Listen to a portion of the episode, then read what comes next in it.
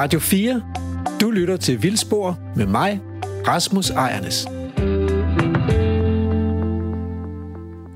Ja, i dag øh, handler det om naturen på campus. Og vi sidder på en måde, eller står faktisk her på Aarhus Universitet, i hvert fald tæt på i mere end en forstand, fordi vi befinder os i Videnslyds lokaler, lydstudiet på Universitetsforlaget, og i dag kredser programmet om naturen på campus. Har du egentlig læst på Aarhus Universitet, Andrew? Ja, det har jeg. Jeg har læst engelsk og musikkultur.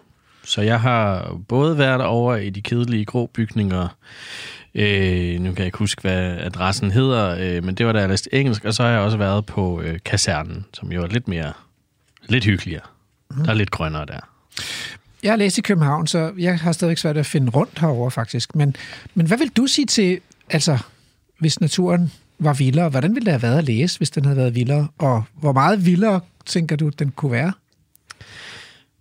Jeg tror ikke, det havde gjort så stor en forskel på, øh, hvordan det var at læse. Det var øh, altså det, men jeg tænker måske nærmere, det havde, øh, det havde måske haft en indflydelse på øh, de øl, man drak, efter man havde været til undervisning. Altså, det var meget rart at have sådan et grønt stykke øh, græs, man kan sætte sig på. Øh, Men det kunne vel godt have været blomster. Jamen, så skulle man sidde på blomsterne. Ja. Er det okay, tror ja, du? det er helt okay. Okay. Jamen det, altså det, jeg, jeg vil gerne, det er også, altså jeg vil gerne have mere vild natur, men det er også svært for mig at, at udtale mig om nu, fordi jeg er jo ikke studerende mere, så jeg kan jo, det er jo nemt for mig at sige, ikke? Ja, det er klart. Ja. Ja. ja vi skal have fat i nogle studerende, der kan sige noget om det. Ja. Men, men, øh, men der er jo alle mulige chancer for, for, for vild natur. Altså en sumpet mose, eller øh, gamle hule træer med hekse og hunde i, eller græsne dyr, øh, hest eller et eller andet. Altså Nå. jeg vil sige, at øh, Universitetssøen øh, minder lidt om en sumpet mose nogle gange. jeg, jeg, der, kan der var nogen, der fortalte, at der, at der på et tidspunkt tømte den for fisk, og så var der sådan en kæmpe monstergede dernede. Det lyder, det lyder udenbart som sådan en vandrehistorie. Ja, du ved, sådan en klassisk vandrehistorie. Men jeg kan godt lide det. Jeg kan godt lide Ja. det. Nå, men altså, øh, det, det, det der med, med vildere natur, det er faktisk ikke så nemt, fordi der er jo nogen, der har bestemt, at øh, universitetsparken skal se ud, sådan som den gør. Så Ja. derfor så tror jeg, at vi skal have gang i krisecentret igen. Altså, Okay, ja. Fordi her er der et sted, hvor det er svært. Ikke? Mennesker øh, sidder på det, mennesker har bestemt, det skal se ud på en bestemt måde, og så kommer nogen og foreslår, kunne det ikke blive lidt vildere? Og det, og det skaber sådan nogle gnidninger, noget friktion. Mm. Og der, øh, der tænker jeg, at vi kan spille rollen, øh, sidde herinde i centralen og ringe rundt og blive lidt klogere på det. Vi skulle næsten have sådan en alarmknap, når vi sætter i gang. Det gør vi næste gang, vi øh, afholder krisecenter. Så sætter vi en alarm i gang. Ja, det burde vi have. Ja. Nå, men, men måske har vi noget musik. Noget universitetsmusik. Ja, men øh, jeg, jeg tænkte faktisk på, om vi skulle slutte programmet af med det, fordi vi, øh, altså, vi har lidt travlt. Der, der er faktisk ret mange, Okay. vi gerne vil snakke med. Men jeg har fundet noget universitetsmusik, det lover jeg. Vi prøver at se, om vi kan få plads ja, til det til lad os sidst. gøre det. Ja. Godt. Øh, Så synes jeg, vi skal starte med øh, overbossen. Øh, og jeg, Ane Halsbo Jørgensen. Hun Ja. er jo forskningsminister. Og øh, øh, hun har jo udtalt, faktisk har regeringen udtalt ikke, at de vil gerne gøre en særlig indsats for vildere natur på statens arealer. Og man har transportministeren med, fordi der er jo arealer langs med jernbanen, og man har forsvarsministeren med, fordi der er arealer på militærets terrænger, og sørme om, og man har folkekirken med, de har også nogle arealer, og sørme at man ikke også har universiteterne med. Og Anne Halsbro Jørgensen hun har udtalt i den forbindelse her fra oktober måned, hvor det her tiltag kom frem, vores videregående uddannelser har måske ikke de største statslige grønne arealer, til gengæld danner de dagligt et grønt bagtæppe for næsten en kvart million studerende i hele Danmark. Jeg glæder mig til, i samarbejde med institutionerne og de studerende, at se på, hvordan vi kan forbedre biodiversiteten på de udendørs kvadratmetre. Og det udtaler øh, uddannelses- og forskningsminister Ane Halsbo Jørgensen. Det lyder som om, hun ville være rigtig øh, interessant at snakke med. Jamen prøv at høre, du har jo prøvet at få fat på hende. Ja, Vil hun være jeg. med? Nej. Hun, øh, nej, det ville hun. Og jeg, jeg gav dem ovenkøbet en hel uge til at respondere. Vi skulle bare snakke med hende i 5-10 minutter. Ja, 5-10 minutter, det er jo ikke så meget. Det er over en telefon, øh, så man behøver næsten ikke bevæge sig. Det er ikke særlig meget tid, man skal sætte af, men det var der ikke tid til. Men prøv at høre, det er jo ikke første gang. Vel, fordi vi har jo tidligere forsøgt med Lea Wermelin, og vi er et seriøst naturprogram. Et af Danmarks eneste, altså. Jeg spurgte dig i et tidligere program, du var, tog det personligt. Jeg er ved at tage det personligt nu. Det, det er jo mig, der ringer til dem, og de vil ikke snakke med os. Jeg tager det ikke personligt, men jeg synes, det er et demokratisk problem. Og ja. Derfor så synes jeg, vi skal prøve at ringe til ombudsmanden. Vi skal Okay. simpelthen, Ja. så vi skal spørge ombudsmanden, om det er okay, at myndighederne de nægter at snakke med pressen og offentligheden og forklare, hvad det er, de, Mm. de har tænkt sig. Ja, men det, lad os prøve det. Lillefinger. Det er Rasmus Ejnes fra øh, Vildsborg på Radio 4. Og øh, vi har sådan et radioprogram, der handler om natur. Og øh, jeg ringer egentlig, fordi jeg, jeg har tænkt mig at klage til ombudsmanden. Men, men inden jeg gør det, så kunne jeg godt tænke mig at høre, om, om du vil fortælle til lytterne, hvad sådan en ombudsmand egentlig er, og øh, hvad man bruger sådan en ombudsmand til. Jo, det kan jeg godt. Øh, man lavede i forbindelse med, med den sidste grundlov fra 53 en, en såkaldt ombudsmandsinstitution. Og det var fordi, man tænkte, at borgerne skulle have et sted, hvor man kunne gå hen, hvis man følte, at forvaltningen havde gået ens rettigheder for nær. Man har jo domstolene, men det er en tung proces at tage en sag til domstolene. Så, så lavede man altså en, en myndighed eller en person med en række ansatte, som lidt forenklet skal hjælpe borgerne, når de føler, at de er kommet i klemme i systemet. Man kalder det Folketingets ombudsmand. Det er Folketinget, der udnævner ombudsmand. Men i virkeligheden så er det folkets ombudsmand. En, der skal varetage borgernes rettigheder over for forvaltningen og se, om de er blevet behandlet korrekt. Mhm. Øh, øh, og så lige en passant, altså er det, er det ikke rigtigt, det hedder også en ombudsman på engelsk? Uh, jeg er ikke sikker på, hvordan du udtaler det, men det er i hvert fald rigtigt, at det er en ombudsmand. Ja. Ja, øh, men, det, Øh. er det, men er det noget, vi har opfundet i Danmark, eller hvor kommer det fra? Nej, det er det ikke. Det, det, er, det er svenskerne, der fandt på det. Du må ikke hænge mig op på det præcise tal. Jeg tror, det var 1871 eller deromkring. Okay. Og så øh, kopierede vi øh, ordningen der i forbindelse med grundlovsrevisionen, som vi sagde for, Ja. for små 70 år siden. Og øh, den har så bredt sig til, til hele verden. Øh, på, på bulgarsk hedder det People's Protector. Den synes jeg er rigtig god. Og andre steder så er det en, en, en mediatør, en, en, slags mailer. Mm. Men, men det, er, det er et system, der har bredt sig ud over hele verden, fordi man synes, borgerne skal have en, en, en hjælpende hånd i retsbeskyttelsen, som, som de kan gå nemt til at, at, at hyre en advokat og en tung domstolsproces. Okay, nu kommer vi simpelthen til sagens kerne, fordi øh, vi er nemlig her på radioen rigtig kede af, at politikere og andre myndighedspersoner stadig oftere nægter at udtale sig, når vi ringer til dem for at stille dem et vigtigt spørgsmål om deres ressortområde, det de går og laver, ikke? Og, øh, og så, er, så tænker vi, hvem kan man... Der er jo ligesom ikke nogen over de der politikere, det er dem selv, der laver lovene, og hvem skal man og det er jo ikke nemmere at ringe til statsministeren og brokse over miljøministeren, altså fordi man kan heller ikke komme i kontakt med statsministeren, så, så var det, det pludselig slog mig. Kan man klage til dig over den slags strussementalitet? Øh, ja, det kan man godt, men spørgsmålet er, om man får noget ud af det. Altså, mm.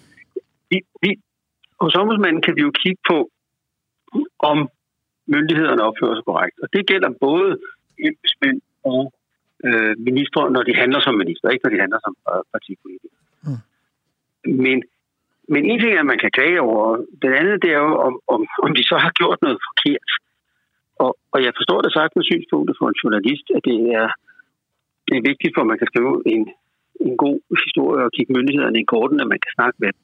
Mm. Men, men det, jeg kan kigge på, det er jo, om embedsmænd og minister overholder gældende ret. Mm. Og, og efter gældende ret, så er der altså en meget, meget vid skønsmulighed for en embedsmand eller en minister til at sige, jeg stiller op, eller jeg stiller ikke op. Man har ikke nogen pligt til at give det.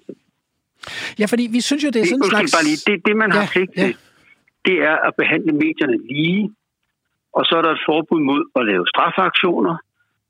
Uh, altså for eksempel, hvis du ikke skriver pænt om mig, så vil sådan og sådan ske. Så vil jeg afbryde samarbejdet, eller hvad det kan være. Ja, Så er der nogle regler om, i hvilket omfang man kan give solohistorier til nogen. ja. Men ikke når man har pligt til at gøre det. Altså bare hvis man giver det til nogen, skal man så også give det til andre. En slags lighedsbetragtninger. Og så endelig er der en pligt til, hvis man siger noget, at man så siger det øh, sandfærdigt og ikke Mm. Men der er ikke nogen pligt til at stille op. Og det er jo sådan lidt en kattelem, er det ikke det? Fordi hvis man så har en dårlig historie, øhm, og man ikke må lyve, så er det jo rarest egentlig ikke at sige noget overhovedet. Altså, men er det ikke sådan en slags magtmisbrug eller overtrædelse af intentionerne bag Aarhus-konventionen om åbenhed i forvaltningen? Nej, det får du mig ikke til at sige. Der er ikke nogen regler om, at, at man har pligt til at stille op til det. Nej. Der er dokumentindsyn, øh, altså efter offentlighedsloven, miljøoplysningsloven, der hvor du også har Aarhus-konventionen som en bagvedliggende øh, folkeretlig regel. Der er ikke nogen pligt til at stille op, så det er ikke magtmisbrug. Mm. Magtmisbrug forudsætter jo, at, at man havde pligten over at overtræde den. Mm. Sådan vil jurist i hvert fald tænke. Jeg kan godt fornemme, at øh, det var ikke en gardner, de ringede til, da de skulle have besat ombudsmandsstillingen. det var en dommer. Ja. ja, det var det. Ja, godt. Men altså, prøv at høre, hvad skal jeg så gøre? Altså, findes der så nogle instanser, man kan klage til, hvis, hvis altså, fordi politikerne Jamen, jo er... igen, det kommer an på, hvad du mener med at klage. Altså, ja. du kan jo, hvis det er en embedsmænd, øh, som ikke stiller op til et interview, så har du altid ret til at klage ja. embedsmænds chef, altså departementchefen eller ministeren. Men, men svaret bliver det samme at det, det, at du har ret til at klage, betyder jo ikke, at du har ret i din klage. Nej.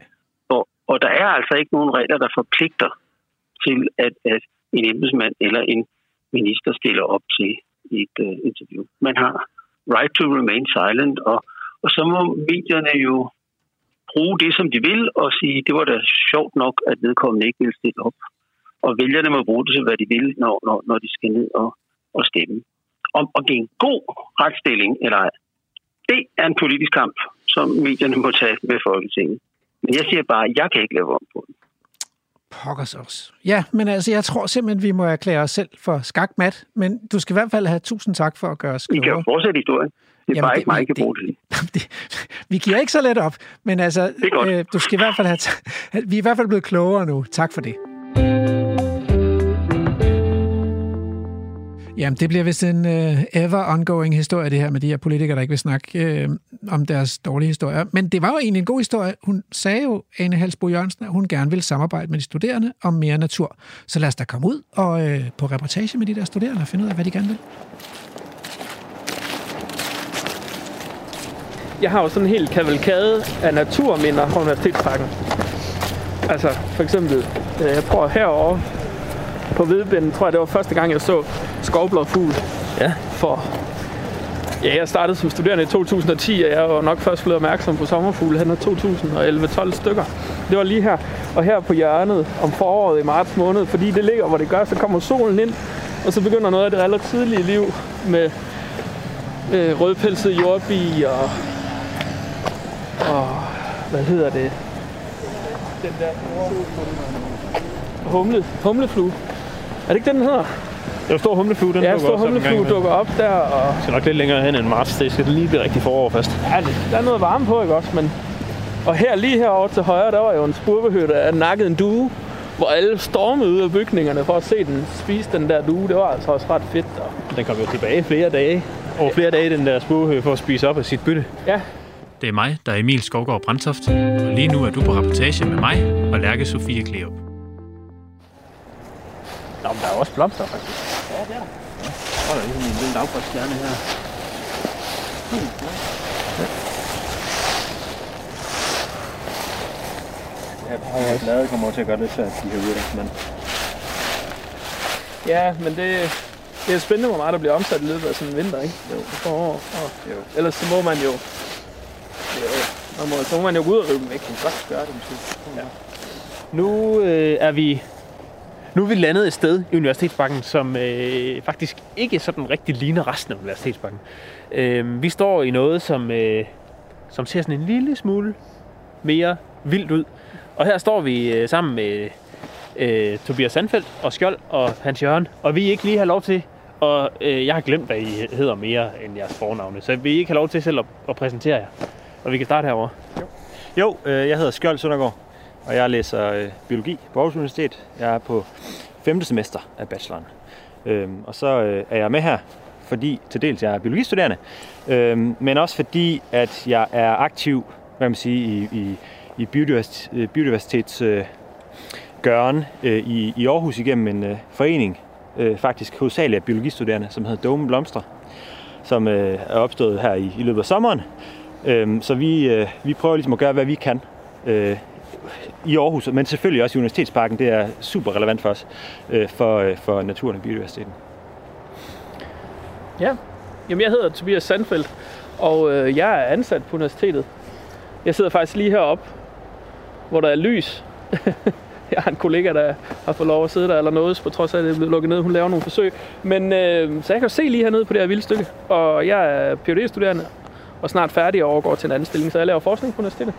Og så er jeg øh, aktiv i biodiversitetsdebatten i Aarhus på flere forskellige måder, men lige her der har jeg blandt andet skrevet, skrevet et læserbrev om biodiversiteten i Universitetsparken. Og hvis, når nu universiteter melder ud, at de gerne vil være bæredygtige og leve op til FN's verdensmål, jamen så gælder det selvfølgelig også verdensmål omkring biodiversitet, og derfor er det oplagt at, at gøre noget, som man har gjort her.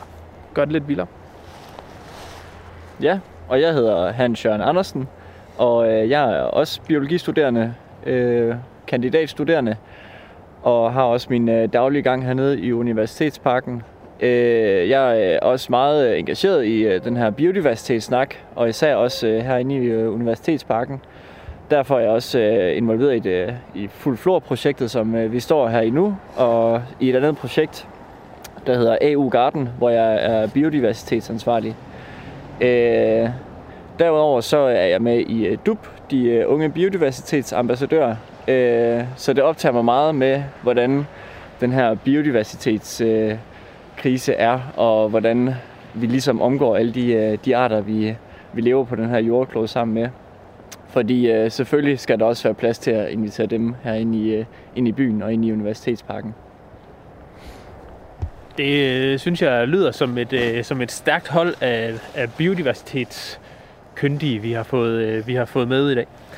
Øhm, og når nu vi øh, har valgt at kaste os over Universitetsparken, så er det jo, øh, så, så er det jo, hvad skal man sige, med baggrund i et, et ønske om, at vi godt kunne, vi godt tænke os at lave en reportage her, et program, der handler om, øh, om, det, om det må på nogen måde kan lade sig gøre at tage den her meget store park midt i Aarhus og gøre den lidt vildere, øh, få lidt mere natur ind, end, øh, end bare de store, øh, de store grønne græsplæner, øh, kan man sige. Der er selvfølgelig de store egetræer, som, øh, som, øh, som jo der er lidt mere end bare en øh, græsplæne. Øh, men man kunne måske godt drømme om mere. Og man kan sige, jeg arbejder jo på Naturhistorisk Museum, og derfor har vi også nogle gange forsøgt på at talesætte øh, det her med, var det ikke en idé at få noget mere øh, natur ind i, øh, i Universitetsparken? Øh, og vi har aldrig rigtig sådan, øh, som kommet for alvor i, igennem med det, og det er efterhånden nogle år siden, vi sidst har, et par år siden i hvert fald, vi sidst har forsøgt på, øh, på, på at sætte, øh, sætte det i tale, men det er der andre, der har gjort. Øhm, og nu står vi jo her i det her øh, fuldt flor projektet. Øhm, er der en af jer, der kunne tænke jer at fortælle, hvordan det er kommet i stand? Det er nok mig, der skal det måske. Jamen, øh, Anders Barfod, som er professor øh, på biologi, har i mange år ytret og haft et ønske om at have et område, hvor han kunne tage de studerende med ud og lave plantebestemmelse. Fordi når man er biologistuderende, så får man, når, så, når man skal lære en masse planter at kende, så skal man jo se en masse planter. Og det sker typisk ved, at man får en stor pose halvdøde planter, som man så skal sidde og bestemme. Og det er jo meget federe og mere stemningsfuldt at ligesom sidde ude i det. Øh, så han har foreslået flere gange, om man ikke kunne have et sted, hvor man havde nogle vilde øh, planter sået ud, komme af sig selv, som de så kunne bestemme. Og det, øh, det synes jeg var en pissegod idé. Og så, øh, så skrev jeg et læserbrev om det, og Anders skrev nogle læserbrev om det, og vi fik noget kontakt med, med AU Bygning og Gardenafdelingen, som ligesom står for arealerne. Og så fik vi lov til at, at få nogle arealer, hvor vi ligesom kunne prøve det her. Øh, og så øh, fik vi det område, og så fik øh, det blev sådan overflade behandlet, lige fræset kort, og så skulle vi jo ellers have det sået til, og det kunne Anders og jeg jo ikke gøre selv. Så vi fik nogle studerende til at hjælpe, og der kommer Skjold og Hans Jørgen og mange andre studerende ind i billedet, som kom og rev området og såede de her frø ud, som jeg tror nok, Anders han betalte dem faktisk af egen lomme. Det kan man jo så diskutere om en ansat på.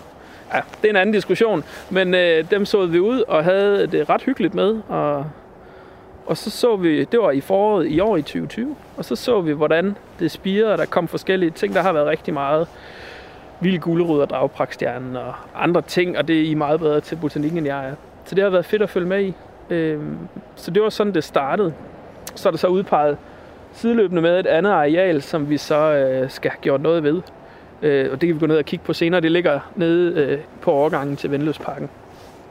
Og arealet har jo været brugt af, af de studerende øh, som nydelsesområde, kan man sige. Men det har jo også været brugt i et øh, kursus i sommer, hvor de faktisk lavede et, et mini-forskningsprojekt her. Var, det ikke, var du ikke med til det, Skjold? Jo, det var jeg. Øh, det er rigtigt. Vi havde, øh, vi havde en, et, et kursus i, i terrestisk øh, økologi, og, øh, og der var vi jo begrænset af corona. Jeg tror, vi øh, øh, ville have været længere væk, hvis det, hvis det ikke havde været for corona. Men, øh, men øh, vi blev så begrænset til øh, Universitetsparken, og det var jo heldigt så, at det her projekt ligesom var i gang. Fordi pludselig kunne man finde øh, vilde blomster i Universitetsparken. Øhm, og øh, ikke overraskende for nogen, tror jeg, så var der også øh, vilde bestøvere i de vilde blomster. Øhm, og øh, kontrasten var jo slående. Øh, og det kunne man jo både sådan bare se, men man kunne også øh, lave en lille smule biologisk forskning øh, på det. Så vi, vi lavede nogle faldfælder, og vi gik rundt og, og øh, daskede til nogle buske og samlede øh, arter ind, og så jo selvfølgelig også, altså, at, at det gør en forskel. Der var rigtig mange flere arter øh, på fuldflorstykket. Og I fandt lille humlebille. Der blev fundet en lille mega humlebil. fed. Ja, det er rigtigt. Sjældne Så, arter. Så det, det, det, det, tager lidt tid at forklare, hvad det er, men det er sådan billernes svar på Peter Plys, og den lille humlebille, den skal I tage og, og google. Det kan være, vi kan, I kan lægge, jeg, jeg kan jo lægge et billede ind i, i Facebook, måske.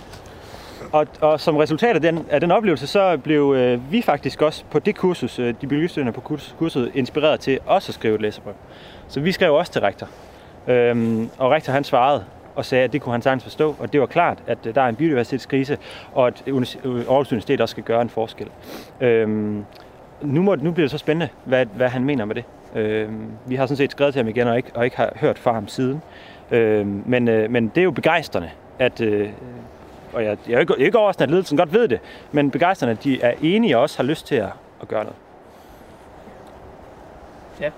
Det, det er ret fedt. Altså, Connie Hedegaard har jo selv udtalt, Connie Hedegaard, hun er bestyrelsesformand for kvinde. Det ved jeg ikke, det må Connie finde ud af. Men øh, i hvert fald leder af, bestyrelsen der. Og, og hun har jo selv sagt, at Aarhus Universitet skal gå foran i forhold til FN's bæredygtighedsmål. Det er ikke nok, vi forsker i det og for, for underviser i det. Vi skal også gå foran aktivt. Vi skal simpelthen spadestikke dybere. Og der vil det jo være helt, helt relevant at kigge på biodiversitet. Og i forbindelse, når man nu selv nævner FN, så har FN jo et biodiversitetsmål, der hedder, at 17 procent af landarealet skal afsættes til biodiversitet. Det kunne man jo passende gøre med alle Aarhus' arealer, Aarhus Universitets arealer, og det er, noget, det er Aichi-målene, og det er sådan. Men FN har altså nogle mål, og dem kunne man jo bare inkorporere i, i universitetets politik, så det ligger klar rent det politiske. Det er et spørgsmål om at udføre det.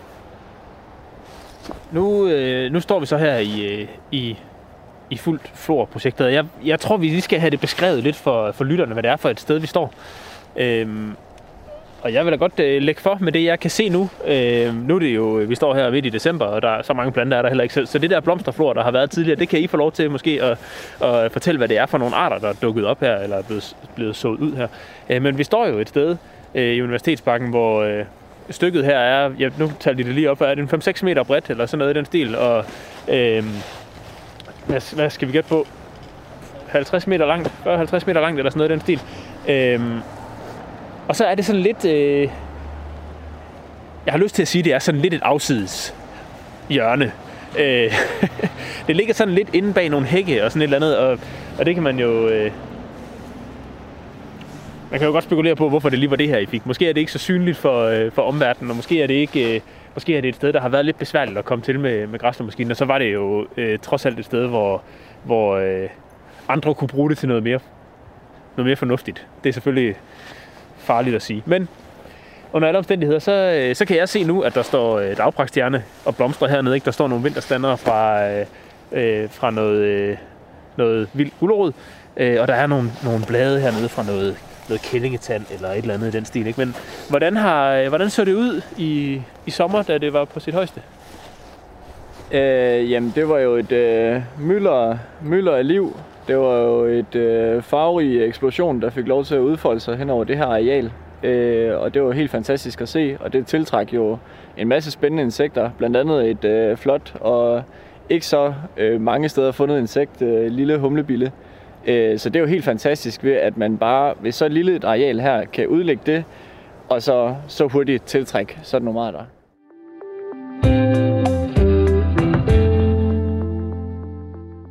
Og det er jo også det her, nu var det så den vilde udgave, tror jeg godt, man kan sige, vi fik lov til her. Og det kan gøres på super mange måder. Det er, ikke, det er egentlig ikke det, der er vigtigt. synes jeg ikke. Jeg synes, det er indholdet. Det er det, der, at der er mere variation. Nu har man en berberis, der står her, og det har man, fordi man ikke vil have folk til at falde ned over væggen her, så de ryger ned og slår sig ihjel på parkeringspladsen. Men i stedet for en berberis, som mig bekendt, der ikke er så mange arter, der er tilknyttet, mange insekter, der er tilknyttet, hvorfor ikke have en hvidtjørn? Fuldstændig samme koncept. Stikker af helvede til, så folk holder sig væk, men hvidtjørnen, den blomstrer og tiltrækker mange insekter. Den sætter frugter i efteråret, som fuglene spiser, og som nogle insekter også spiser. Det, det med frugterne kan bærberisen måske også klare. Men at simpelthen begynde at tænke de her hjemmehørende arter ind, det, det vil jeg ikke mene nødvendigvis kræver så meget, og vi har al den ekspertise, vi skal bruge på universitetet. Øhm, også de her hække, det her det er, en, fant- det er faktisk en fantastisk gammel tjørnehæk, der står lige her.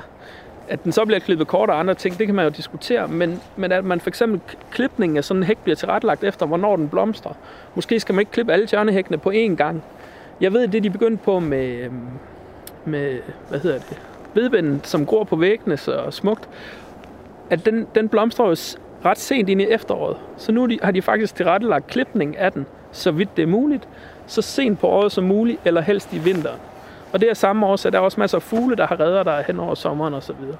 Så, så der er jo også nogle ting, ikke også? Og, og mit indtryk er jo også, når der kommer en, en gartner uden for arbejdstid og siger, de blev så inviteret, altså til den her slåning, der blev hele Gardenafdelingen inviteret, og universitetsledelsen blev inviteret til at komme. Øh, og de var alle sammen øh, sagde tak for invitationen, og det var også med kort varsel, men der var faktisk en, der kom. Det var jo fantastisk. Det, så, det, så det vidner jo også om, at, at det, det er også noget, der ligger sådan i folk. Folk vil sgu gerne gøre det gode for, for verden og for biodiversiteten. Det tror jeg i hvert fald på, og det, det synes jeg også, der er god evidens for. Det er bare lige, hvordan man får det flettet ind i de strukturer, vi har. Det er nok det, der er udfordringen, ikke? Ja. Det kan også være, at man skal sige, at vi har jo også, øh, vi kunne også godt have tænkt os at have gartnerne med på den her reportage, så vi kunne, øh, så vi kunne høre, hvad de, øh, hvad de tænker om sådan der eller men de har desværre ikke haft mulighed igen. Lidt kort varsel og lige op til jul og corona og alt muligt. Så, så det må vi desværre undvære i dag. Man kunne også sige, at det, det er jo en... Altså det er også lidt snyd, at vi, eller det er, lidt, det er forkert at nævne gartnerne, for det er egentlig ikke deres beslutning. De gør jo det, der bliver besluttet, så, sådan som jeg forstår det. Det er universitetsledelsen, der burde sige, at vi skal have en biodiversitetsstrategi, og den skal vi selvfølgelig have, have alle lag i universitetet med på. Det vil sige, at vi skal både have ledelseslag, vi skal have forskningslag, men vi skal også have det udførende lag med i det. Altså, og den strategi, jeg vil sige, jeg kan, vi tre kan lave den på en serviet i matematisk kantine på 5 minutter. Det tager ikke så lang tid, og der er masser af viden. På KU har man gjort noget. Syddansk Universitet har man gjort noget. På Aalborg Universitet har man gjort rigtig meget. Så altså, det, er, ikke, det er ikke en dyb tallerken, vi skal opfinde her. Kan jo sige i forhold til øh, FN's verdensmål omkring bæredygtighed og sådan noget om øh, livet på land især, som ja. noget af det her det omhandler, at det er jo noget, som universitetet gerne vil øh, leve op til. Det er jo noget, vi bliver undervist i, hvordan det kan blive implementeret i de forskellige dele, vi ligesom studerer i. Øhm, så er det jo bare virkelig, virkelig billigt at efterlade noget bes- besværligt stykke græs, øh, som det her jo måske har været på en eller anden måde, og så give plads til noget mere vildt. Det er, det er billigt, og det er nemt, og øh, Aarhus Universitet, det burde jo at være sådan en, øh, være en institution, der ligesom viser vejen frem, og sådan noget som det her, det kunne have en ekstremt god øh, demonstrationsværdi udadtil, hvordan man, øh, hvordan man kan have de her, øh, det er jo, man kan jo måske kalde det et stort haveareal, de har omkring, øh, omkring bygningerne. Mm. Øh, jeg, jeg synes, det er koldt at stå her. Skal vi ikke, øh, skal vi ikke bevæge os lidt rundt øh, og se lidt på... Øh, gå en lille tur?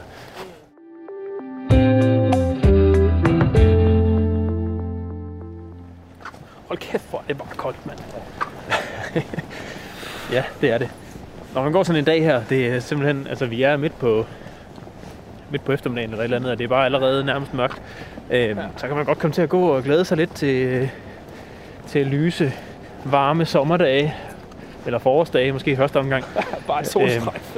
altså, december har været historisk dårligt. Jeg mener, det er syv minutter solskin, sådan gennemsnit, hvis man trækker det ud over hele december indtil nu, der har været. Det er jo, altså, det er jo, det er jo fandme jammerligt. det er, det satan, hvor det ringe, mand.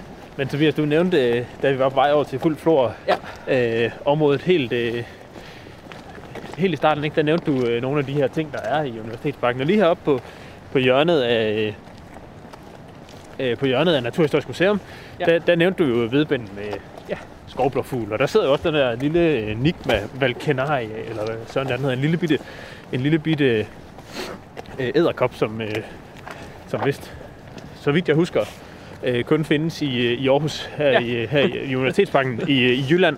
Og så er den et par andre steder øh, i Danmark også, øh, hvor den øh, bor på de her sådan nogle vedbind øh, planter her på sådan nogle bygninger. Men på græsarealet her, øh, lige foran museet, der er altid et... Øh, der er faktisk ret mange blomster her Ja. om, øh, om foråret. Ikke? Ja, tidligere om øh, foråret, inden ja, græsslåmaskinerne begyndte at køre. Og der, kommer, der er masser af... Bellis og Brunelle, Ja. og der er mælkebøtter, og der er...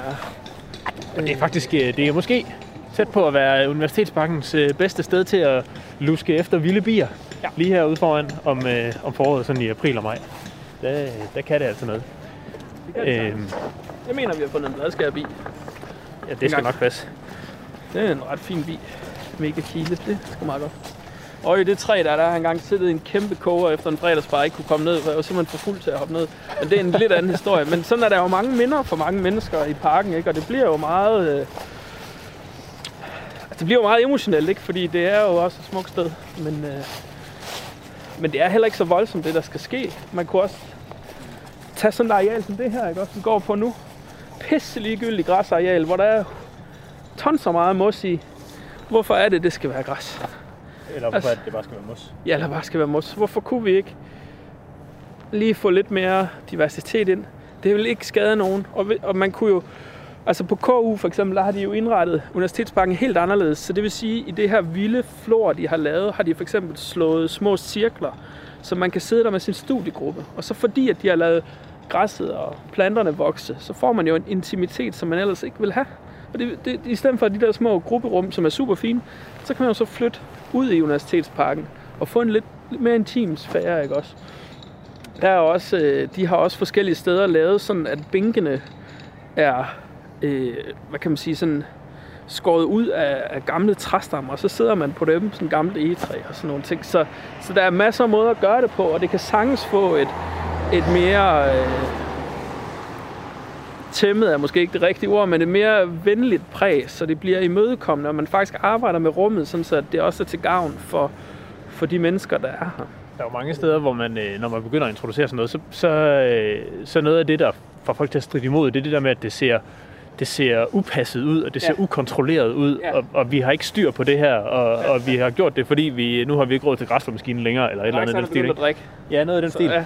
øhm, og og det, det kan man jo sagtens komme om ved, hvis man planlægger sig lidt ud af det. Ikke? Så kan man godt Ja, få ja. noget, der, er, der, der har et, et spændende indhold, men som også øh, er designet, så det er behageligt at være i, og så det ser godt ud, og, og sådan noget. Det, det, det kunne man jo godt tænke over. Så meget som det kan være et tegn på, at det, hvis græsplænen ikke er slået, hvis det skulle være et tegn på, at man er begyndt at drikke eller ikke har råd til en plæneklipper. Altså man kan også sige, at det er jo et tegn på, at man, er, er bevidst. Øh, man er med på ligesom, man er måske endda woke, føler jeg. Som at, øh, altså hvis man skulle ligesom tage den øh, politiske brede bølge der, er, med at man måske faktisk er bevidst om den her naturkrise, vi er i, eller at man egentlig ikke giver plads til de, øh, de arter, der er derude. At man simpelthen siger, jamen øh, jeg er simpelthen bedre bevidst om nogle af de ting, der er derude. Lad os da lige lade være med at slå 5 kvadratmeter herover for eksempel. Det vil jo bare også- give lidt. også bare sige, det, det, er jo også, det, det er jo også status. Fordi ja.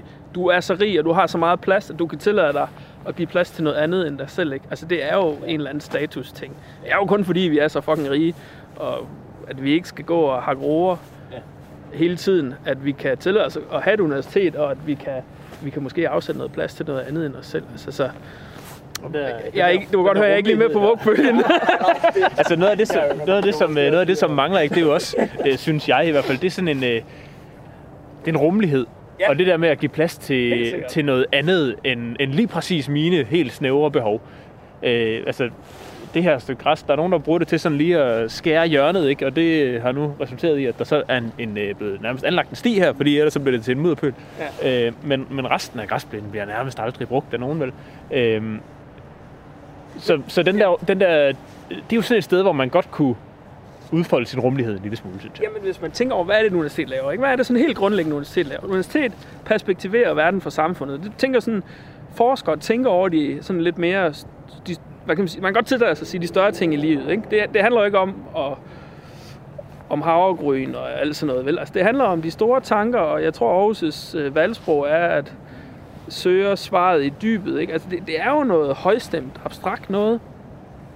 Og meget af det, når man bevæger sig og fordyber sig på den måde, så bliver det jo lejet ind, og det er jo meget inspirerende, og det er, det er, jo, et, det er jo et spændende rum at være i. Og det, det, det bliver bare ikke reflekteret, når man så går ud af døren. Det er, altså, det, det er ret vildt, egentlig. Når man sidder inde på sit kontor og har en, en eller anden dyb snak med en kollega om, ja, for mit vedkommende, så handler det meget om, hvordan bakterier bor inde i dyr og alt sådan noget, fordi jeg arbejder med symbiose, og så kommer man ud i universitetsparken, og så den der kreativitet og den der leg og den fordybelse, som forskning er, den var overhovedet ikke reflekteret i parken. Det synes jeg ikke. Og, og det synes jeg er lidt ikke inspirerende. Man kan også sammenligne det, det der med, sådan, om, så hører vi i medierne, at øh, når nu brænder Amazonas regnskov, det er Ja. måske også lige et voldsomt eksempel det her, Jo. men at vi snakker om Amazonas skoven, den brænder, og den Ja. bliver fældet, og det er da træls, og det vil vi gerne have, at de stopper med lige Ja, med det ja. samme, fordi de ødelægger verdens biodiversitet, men vi lever jo selv i et land, som har nærmest øh, været ødelagt alt det natur, der var, og så har vi så fået en del igen, men sådan at vi burde bare give plads til det, så når vi snakker om uh, brændte regnskov, så kan vi lige gå ud og kigge på, hvad vi gør ved vores egen græsplæne. Ja, på den måde så tæller hver en kvadratmeter jo ikke. Altså, vi har, vi har ødelagt det hele. Ja. Så hvis vi kan få 10 kvadratmeter tilbage her, jamen altså, det er bedre end 0 kvadratmeter. Det er, lidt, det er sølle, men det er bedre end Skal ingenting. vi lige øh, prøve at gå hen og kaste et blik op igennem, øh, op igennem universitetsparken her? Ja, Øhm, fordi det er jo også, hele det her, hele det her landskab og udtrykket i parken er jo noget, som, øh, som, øh, som arkitekten, der designede det i sin tid, C.F. Møller. øh, C.F. Møller, Ja. øh, det var noget, han, øh, han, han gik op i. Ja, ellers Altså, var han nok ikke blevet arkitekt. Nej, det, er jo, det kan man selvfølgelig sige. Og det er også, som, øh, som du nævnte, Tobias, noget, som universitetet har vundet, øh, har vundet priser for. Mm. Øhm, men hvad er det helt præcis, han har, han har tænkt her? Og har, øh, har, har skrevet om eller sagt, at, øh, at at han var hans drømme eller hans ønsker for, øh, for parken? Det er din afdeling, han siger. øh, jamen, jeg har jo prøvet at sidde og gøre mig klog på øh, testamenter, som man kan sætte i parentes, og øh, bevarende lokalplaner og alt muligt andet. Øh, og senest også en fredningskendelse. Men altså universitetsparken sådan, øh, med arkitektbrillerne på, den er jo øh, virkelig, virkelig flot med, at vi har den her øh, morænekløft, der går op, og så skyder der de her øh, store, flotte gule bygninger op over alt. Og øh, når man står rundt omkring, så er der nogle bestemte linjer, man kan kigge igennem, hvor der er nogle, øh, nogle flotte udsyn og sådan noget. Og øh, det er jo blevet skrevet ned i det her øh, såkaldte testamente og ned i de bevarende lokalplaner. Og så senest i en, øh, frednings, øh, et fredningsforslag, at det er en af de store værdier for parken egentlig, at der er det her udsyn hele vejen igennem. At øh, man har et godt udsyn. Man kan se den her kløft, og man kan se alle de her bygninger. Øh, men at udsynet, det er, at det er blevet til, at øh, man øh, skal kunne se hen over græsset. Det, øh, det kan man så spørge sig selv om. Er det nødvendigt at klippe græsset for at skulle kunne se ud over hele universitetsparken? Men øh, Ja, altså, ja.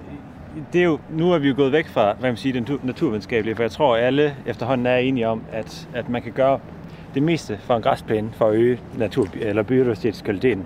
Ja. Og vi gået over i noget æstetik, og jeg tror, altså, øh, det, så er vi jo over i noget holdningsbaseret og noget subjektivt, øh, og, de, og den her er, er flot for mange og grim for mange. Øh, og jeg repræsenterer en af dem, som synes, den er grim, øh, i hvert fald græsplænedelen. Og det, altså jeg, det gider jeg egentlig ikke sådan at, at, øh, at lægge så meget skjul på. Vi har sådan en, øh, en, en trend, vi prøver at starte, der hedder hashtag dræb din plæne. Altså fordi, fordi vi har jo snakket om det der med, at, at det skal være sådan en eller anden symbol for øh, overskud, velfærd. Øh, man, man kan ansætte nogen, specielt dengang man ikke havde græsklåmaskine, ikke? så skulle man fandme klippe det med en saks. Så skulle man virkelig have mange penge for at have en stor græsplæne. Men, men det er ikke der, vi er mere. Øhm, nu viser man overskud og velfærd ved at tage, tage hånd om hinanden og øh, kloden og økosystemer og biodiversitet. Øhm, så, så, så vi, altså den siger sgu ikke, de biologistuderende, som jeg repræsenterer, som er næsten 150, der, der, der får vi faktisk ikke noget positivt ud af at se på en græsplæne. Vi synes faktisk, det er vildt irriterende.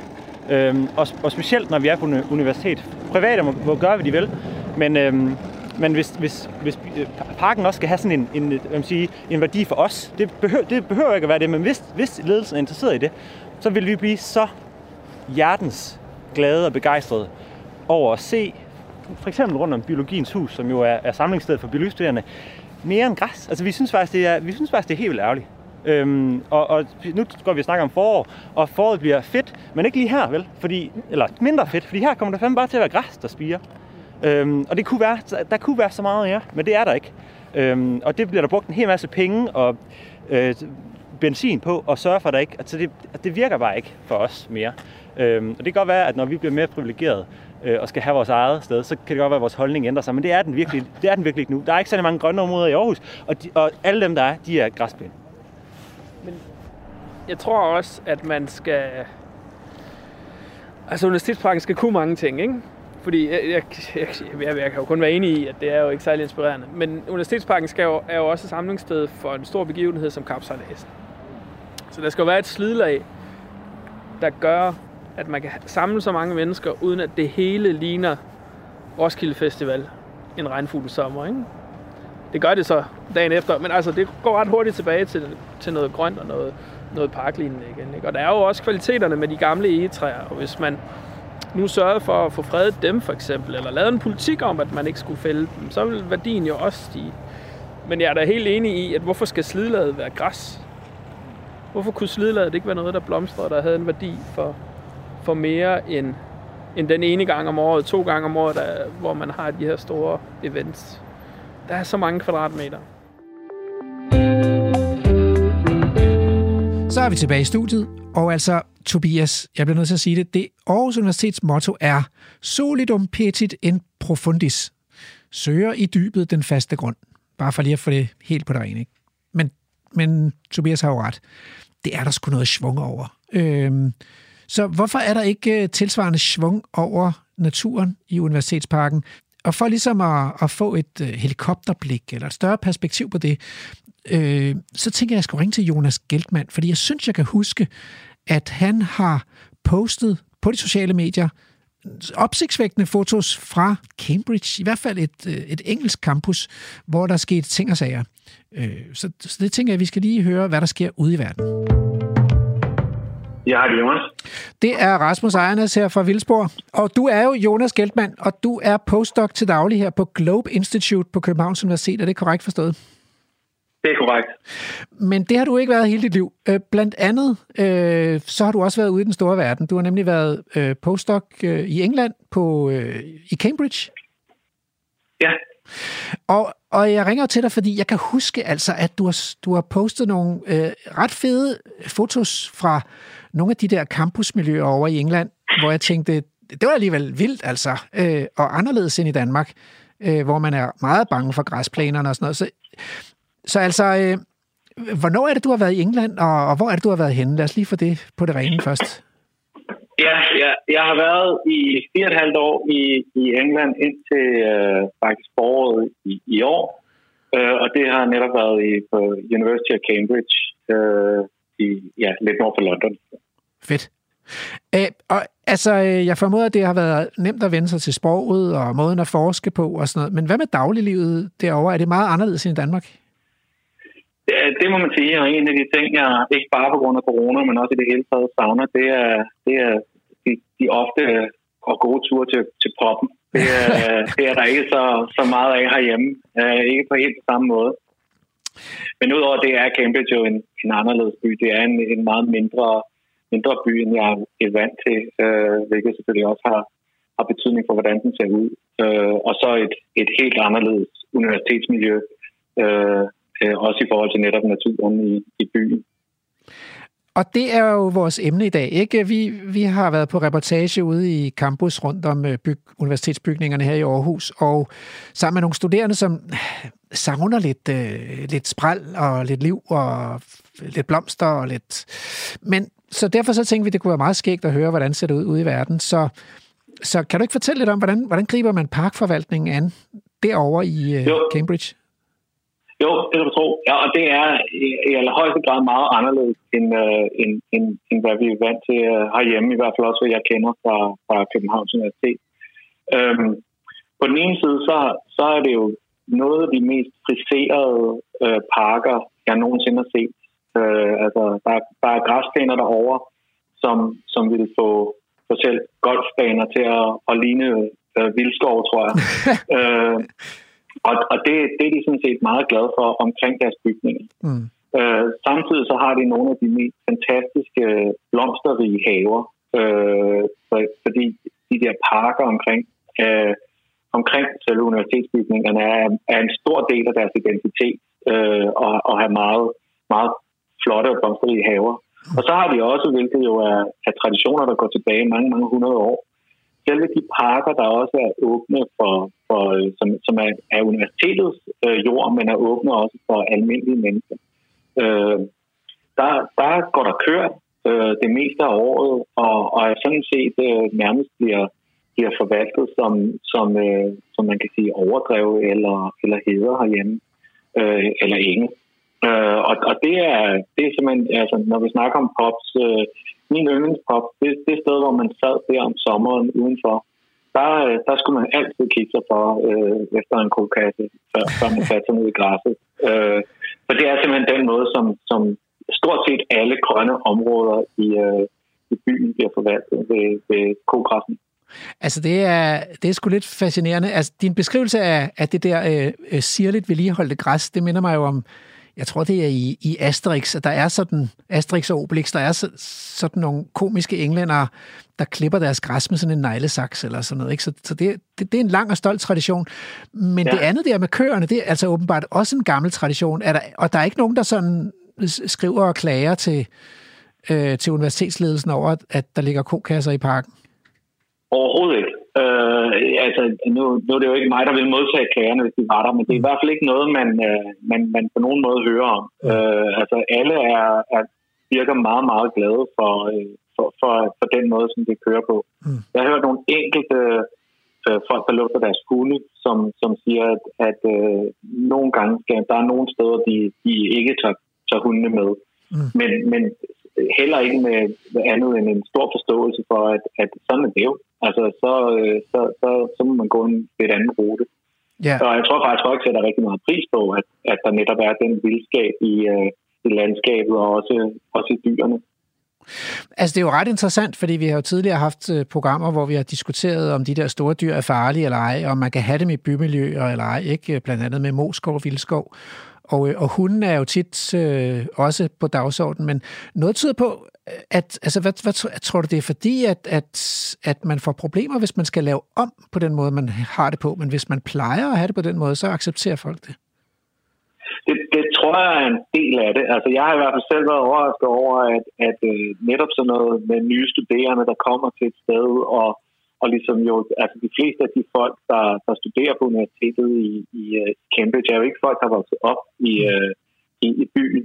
Så, så jeg var også overrasket over, at der ikke ligesom mere var, var fokus på, at, øh, at, at man ligesom skulle instrueres, eller, eller i hvert fald introduceres til, at sådan var det. Men det er der slet ikke noget af. Der er en fuld forståelse for, at det er der, og der, der, jeg har aldrig set eller hørt om konflikter mellem, øh, mellem, mellem køerne og, og nogle mennesker. Snart tværtimod. Altså, jeg tror sådan set, at folk synes, det er, det er rigtig hyggeligt, og at dyrene er omkring øh, alle steder. Selvfølgelig er der ved større veje, og sådan noget, er der så sat mekanismer op. Enten er der en, en, en, en hvad kan man sige, et underpass under vejen, eller der er koreste, som gør, at, at de ikke bare går ud på, på vejene. Mm. Men, øh, men øh, ellers er der... Øh, jamen, altså, og af den grund måske er der ikke nogen problemer heller med, med, med, med folk i, i byen. Øh, du, så du kender jo også Nørre Campus i, på Københavns Universitet ret godt. Altså, hvordan synes du, det lykkedes at give plads til naturen der? Det kunne måske lige få et lille indblik i også? Ja, altså det, ja, det overordnet set synes jeg jo ikke, det er nødvendigvis at lykkes særlig, uh, særlig godt. Altså man kan, man kan i hvert fald sige, at der har været en tendens til, tror jeg også der, at, at det har været, det, der har været et økonomisk tanke om, hvordan bruger vi færrest muligt penge på at, øh, at holde vores, øh, vores grønne områder. Og det har betydet, at, at der har været flere steder, hvor der, da jeg begyndte, var i virkeligheden også var en lidt vild vegetation under træerne, som nu er græsplæner. Og der er flere træer, der er, der er blevet fældet, øh, hvor man sidder og tænker, det var, det var der ikke nødvendigvis øh, det smarteste øh, lige ude foran øh, biologiske institutsbygninger. Mm. Øh, så på den måde synes jeg, der klart har været en tendens til at gå i retning af at, og, og bare få mere øh, homogenisering af grønne græsplæner. Mm. Vi har til gengæld også haft nogle initiativer, hvor vi har prøvet at rekonstruere nogle klassiske danske landskaber øhm, i, i, rundt omkring i parken. Så der er sådan på en meget designet måde kommet lidt vildskab øh, i nogle bestemte, nogle bestemte små områder, og det er jo rigtig fint. Okay, jamen så tror jeg simpelthen, jeg vil sige tak, og så går vi videre her i vores krisecenterundersøgelse. Hvis du har nogle fotos derovre fra Cambridge, så vil det være fedt, hvis du vil lægge dem ind i vores Facebook-gruppe på, øh, øh der hedder Vildspor på Radio 4. Tak skal du have, og have en god dag. Danmark som grøn førernation. Ja, lad os nu se. Forløbig er der i hvert fald nyheder på Radio 4, og vi vender tilbage i anden time. Radio 4. Du lytter til Vildspor med mig, Rasmus Ejernes. Så er vi tilbage i Vildspor, hvor vi i dag beskæftiger os med, om naturen på universitetets campus her i Aarhus ikke godt kunne blive lidt vildere. Øhm, og det er jo bare en udfordring for os mennesker at gøre tingene vildere. Men øh, forskningsministeren har faktisk udtalt, at det er noget, hun vil sætte i værk i samarbejde med de studerende over hele Danmark på øh, universiteternes grønne områder. Øh, det ved vi jo ikke, øh, hvordan det går med det, fordi hun havde ikke tid til at tale med os. Øhm, og desværre kunne ombudsmanden ikke hjælpe os med en klage over de her politikere, der ikke vil tale med journalisterne. Øh, til gengæld fik vi fat i Jonas Geltmann, som er postdoc, forsker på Københavns Universitet, og som har været fire og et halvt år i, øh, ved Cambridge Universitet, øh, og som kunne fortælle, at der sker ting og sager derovre. Der render græsne kører rundt og laver kokasser på deres campus, øh, som bliver forvaltet som et overdrev, i hvert fald i hvert fald de mere åbne, parkagtige partier.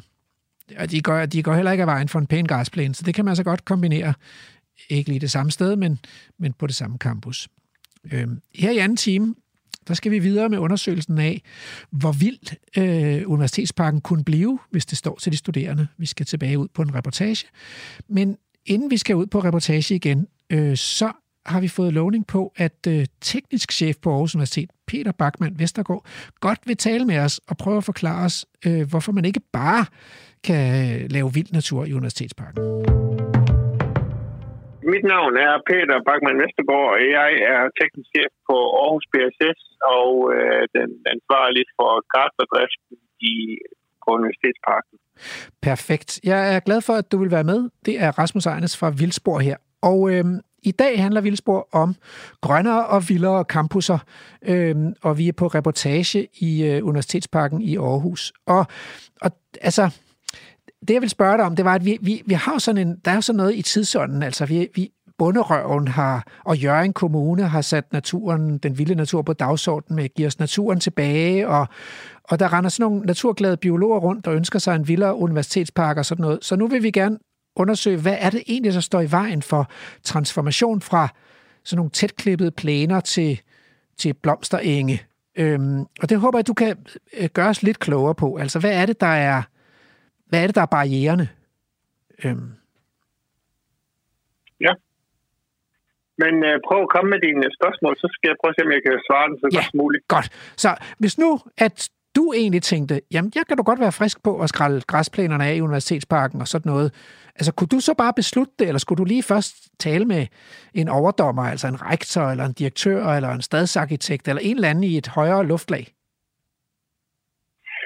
Øhm, som det er i dag, så er det, øh, så er det faktisk universitetsledelsen, som øh, har det overordnede ansvar for, for parken. Ja. Det er klart, at vi, vi laver indstillinger til dem om de enkelte projekter, men, men det er, de er faktisk øh, relativt tæt på øh, beslutningerne. Det, det er helt ned på, om øh, vi skal lægge øh, hvad hedder sten på asfaltbelægningerne inde i parken, eller andet noget i den stil. Altså, de er faktisk relativt tæt på det, men det er klart, de, de beslutter sig som regel på baggrund af en sagsfremstilling. Ja, Godt, men kan, kan du så ikke, altså der er jo nogle af de her unge, unge studerende her, ikke onde, men unge, øh, som godt kunne tænke sig at skifte noget af det der plænegræs øh, ud med nogle vilde blomster, øh, fordi der er mere liv knyttet til de der vilde blomster. Hvad, hvad tænker I, når de kommer med de der idéer om, om at skifte plænegræs ud med vilde blomster? Altså, vi synes jo, vi synes jo overordnet så er det jo, så er det jo en spændende tanke, og vi er også øh, som organisation også indstillet på at, at følge med den her udvikling, fordi det er en udvikling, der er det. Det, der er særligt i forhold til øh, Universitetsparken, det er, at både den og en del af bygningsmassen i universitetsområdet er vurderet fredningsegnet. Øh, jeg tror, det er cirka et års tid siden, det blev lavet den indstilling. Og det betyder, at der er, øh, der er indmeldt en igangværende fredningsdag, som egentlig grundlæggende er baseret på, at Universitetsparkens udformning og D.F. Møller, som jo nu var arkitekt bag det, at det, det bibeholdes i, i, i så kan man sige, historisk korrekt kontekst, som det var, det var øh, opført. Øh, og så lang tid, at den fredningssag den ikke er afsluttet, så er vi faktisk mere eller mindre bunden i forhold til, hvad vi må gøre. Så må vi dybest set kun vedligeholde, øh, lave det, vi kalder øh, vedligeholdelsesaktiviteter i parken. Det vil sige, vi må beskære træerne, vi må slå græsset, øh, fjerne en, øh, en gren, som er ved at knække ned på en cykelsti.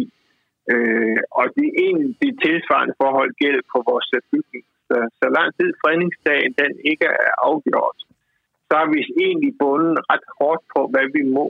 Så, vi, kan man sige, så sætter man egentlig udviklingen lidt på standby. Aha. Altså, hvem er det, der vil frede? Øh, det lyder jo som en slags benspænd for en vildere natur. Så, så hvem er det, der tænker, at Universitetsparken skal fredes og har rejst sådan en sag? Jamen altså, øh, hvis, hvis, hvis, man, hvis man tager en analog over til naturfredningsforeninger, så har, de, så har man faktisk, øh, så har man faktisk tilsvarende under øh, styrelserne, mm. så har man faktisk en øh, gruppe nedsat, som øh, holder øje med øh, kan man sige, bevaringsværdig arkitektur rundt omkring i, mm. i landet. Og det betyder, at der også er repræsentanter her i Aarhus. Jeg kan ikke lige huske deres navn på stående fod. Men de, øh, de har sådan et vågent øje på, hvad de synes, der kan man sige, er meget karakteristisk for, for området og vil være et, et tab og mist Mm. Og når de så faldt over sådan noget der, så, så startede de egentlig ud med at lave en øh, besigtigelse af området, og så, så satte de sig ned øh, og vurderer på, om det her det øh, har substans nok til at bære en fredningssag. Og hvis mm. det har det, så går de så videre med det. Øh, og det er faktisk, øh, jeg tror egentlig, man kender øh, de her processer meget bedre fra, fra naturfredningsforeninger, mm. fordi de er meget mere øh, tydelige i hverdagen. Er derfor, jeg bruger den analogi yeah. omkring dem. Men, men, men på, på det her område, det har man faktisk det samme. Det, der er væsentligt øh, at holde adskilt af, det er, at det ikke er en naturfredningsforening, som har indstillet det her. Det er, det er, det, det er bygnings, bygningsbevarelsen, der har indstillet det her. Ja, der, der findes jo gamle fotos fra Universitetsparken med græssende få omkring bygningerne, og nu har vi lige hørt, at, at I, øh, på campus i Cambridge i England, der, der går der græssende kør, så man skal lige kigge sig om, man sætter sig i en kokasse, når man sidder med en fadøl. Kunne man ikke forestille sig at skifte plæneklipperne på campus ud med eksmorponier eller konikheste eller sådan noget? Jo, altså det er jo en, øh, det er jo, øh, han har sagt, det er jo en øh, god god, god historie, som jo egentlig har udgangspunkt i det virkelige. Fordi for rigtig, rigtig mange år siden, der fik man den idé at sætte øh, for i parken til, og netop med samme formål, at så kunne de, øh, så kunne de øh, kunne man slå to fluer med et smæk, de kunne få noget at spise, og man kunne få slået græs på den ja. anden side. Øh, formentlig også få gødet det øh, samtidig med det havde en, sådan lidt en uheldig sideeffekter. Øh, de der får, de, øh, når de kiggede sig selv i, i ruderen, så opfattede de dem som en fjende. Øh, så de forsøgte, øh, som sådan nogen nu gør, og så, øh, så overfaldt fjenden, som så i det her tilfælde var en, øh, med glasruder. Og øh, det kom der altså ikke noget særligt godt ud af. Aha. Så, men, men, men man endte med at fjerne øh, dyrene. Øh, man kan så sige, i forhold til at have dyr i en øh, offentlig park, øh, hvor vi ikke har valgt at have den, øh, kan man sige, hegnet ind eller på anden måde afskærmet fra, fra de øh, særdeles trafikerede veje, vi har omkring parken. Vi ikke glemme, at vi har formentlig et af øh, Aarhus' mest trafikerede kryds øh, øh, øh, som skiller lige direkte op til, til parken. Mm. Og det vil nok være det vil nok være temmelig ambitiøst at forsøge at, at hvad skal man sige, øh, hegne sådan et område ind, øh, både i forhold til den kæmpe store trafik, der er herinde øh, i parken. Der er faktisk en, øh, hvis man ser på trafikbelastningen på de øh, veje, der er inde i parken, som jo faktisk er offentlige veje, så vil det næsten være en uh, umulig opgave at holde de to ting adskilt. Ja. ja. Så jeg tror, altså ud fra et, uh, altså hvis man sådan lige ser på, på muligheden, så, så tror jeg, at altså, det, vil, det vil i realiteten være meget, meget svært at håndtere i praksis. Og ja. det er sådan et øjeblik skal se på erfaringerne ud fra, uh, hvad hedder den, uh, de naturparker, som blandt andet i, på, på Mols hvor man jo har haft en øh, noget trist sammenstød mellem øh, ja. øh, de besøgende øh, og dyrene. Ja, dem har, vi, dem har vi behandlet tidligere, men jeg vil gerne tilbage til Universitetsparken. Kunne man forestille sig, at man fik fredet øh, egetræerne? Fordi der er jo faktisk nogle midalderne egetræer. Kunne det blive til sådan nogle slags evighedstræer, øh, så man sørger for, at de ikke bliver fældet og skiftet ud med unge træer? Det er sådan, øh, det er sådan at... Øh, Bare helt kort. Det, den, Ja, den parkbestand, vi har i, i øh, den træbestand, vi har i, i parken, den er, den er taget op, og det vil sige, hvis der er et af de træer, som af en eller anden grund forgår, så bliver det stadig med tilsvarende. Og ja, det er jo det, der er, det går jo ikke for naturen, øh, fordi, fordi det er jo de gamle svækkede træer og døde træer, der er allermest værd for, for, for naturen. Det forstår jeg godt. Øh, og grunden til, at vi, øh, vi ikke accepterer den, den type, det er et, øh, et, et træ, der er dødt, eller en gren, der er død.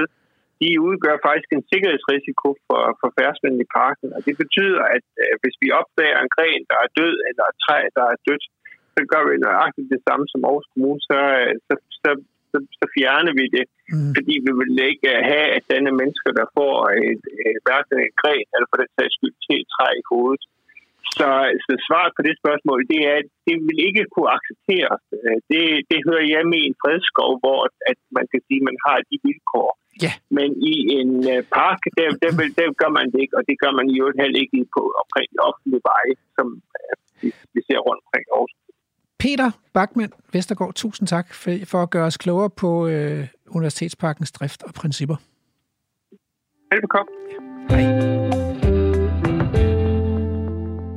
Jamen altså, øh, således øh, øh, beriget eller oplyst, så, så er det jo på tide at komme ud på reportage igen, og så kan man jo lige have Peter Bachmann Vestergaards ord i baghovedet. Det er mig, der er Emil Skovgaard Brandtoft, og lige nu er du på reportage med mig og Lærke Sofie Kleop. Så mange ting, der er blevet politisk ukorrekt, så det kan jo være at have en græsplæne, det bliver også politisk ukorrekt på et tidspunkt. Nok ikke. Så, altså, så, så nogen som mig, så vil jeg jo så græs over det hele. Ja. Ikke? Så det håber jeg ikke, det sker, ja, fordi det, det vil jo presse mod noget grimt noget. Ja. Det skal da ikke, øh, det skal da heller ikke være ulovligt, men øh, man kan... Men, øh, men man kunne jo godt, godt overveje sådan, hvad, hvad er formålet med det, fordi jeg kender da godt nok rigtig mange mennesker, og jeg ved det også fra mig selv, de steder, hvor jeg har boet, hvor der er en græsplæne. At stå græs, det er jo ikke særlig sjovt. Nej, nej, det, jeg har aldrig haft det privilegie at eje en græsplæne, så det, det er, men det siger mig simpelthen heller ikke en skid. Det gør det ikke. Men, men man må jo være åben for, at der er andre kvaliteter ved livet, end dem man lige selv kan se. Men hold nu op. En af de største øh, omgange kommunalpolitisk ballade, jeg har været med til, og det er ikke fordi, jeg har været med til så meget, det var de her tre træer. Det er simpelthen en brandgod historie. Kommunen skal beskære nogle af de her store, flotte bøgetræer, og det er jo fint nok, sådan går det en gang imellem. Og så får de lavet en aftale om, efter at der er nogen, der har gjort den opmærksom på, at lade stammerne stå i en 3-4 meters højde. Sådan, så man efterlader noget af det her store, flotte kernehvide til fugle og andre. Så får de en ekstern entreprenør på, tror jeg nok, og så bliver lortet bare sat ned, ikke også? Og så står der de stube der. Det er jo ikke 3-4 meter. Det bliver de så gjort opmærksom på, kommunen, og det bliver de jo lidt ærgerlige over, ikke?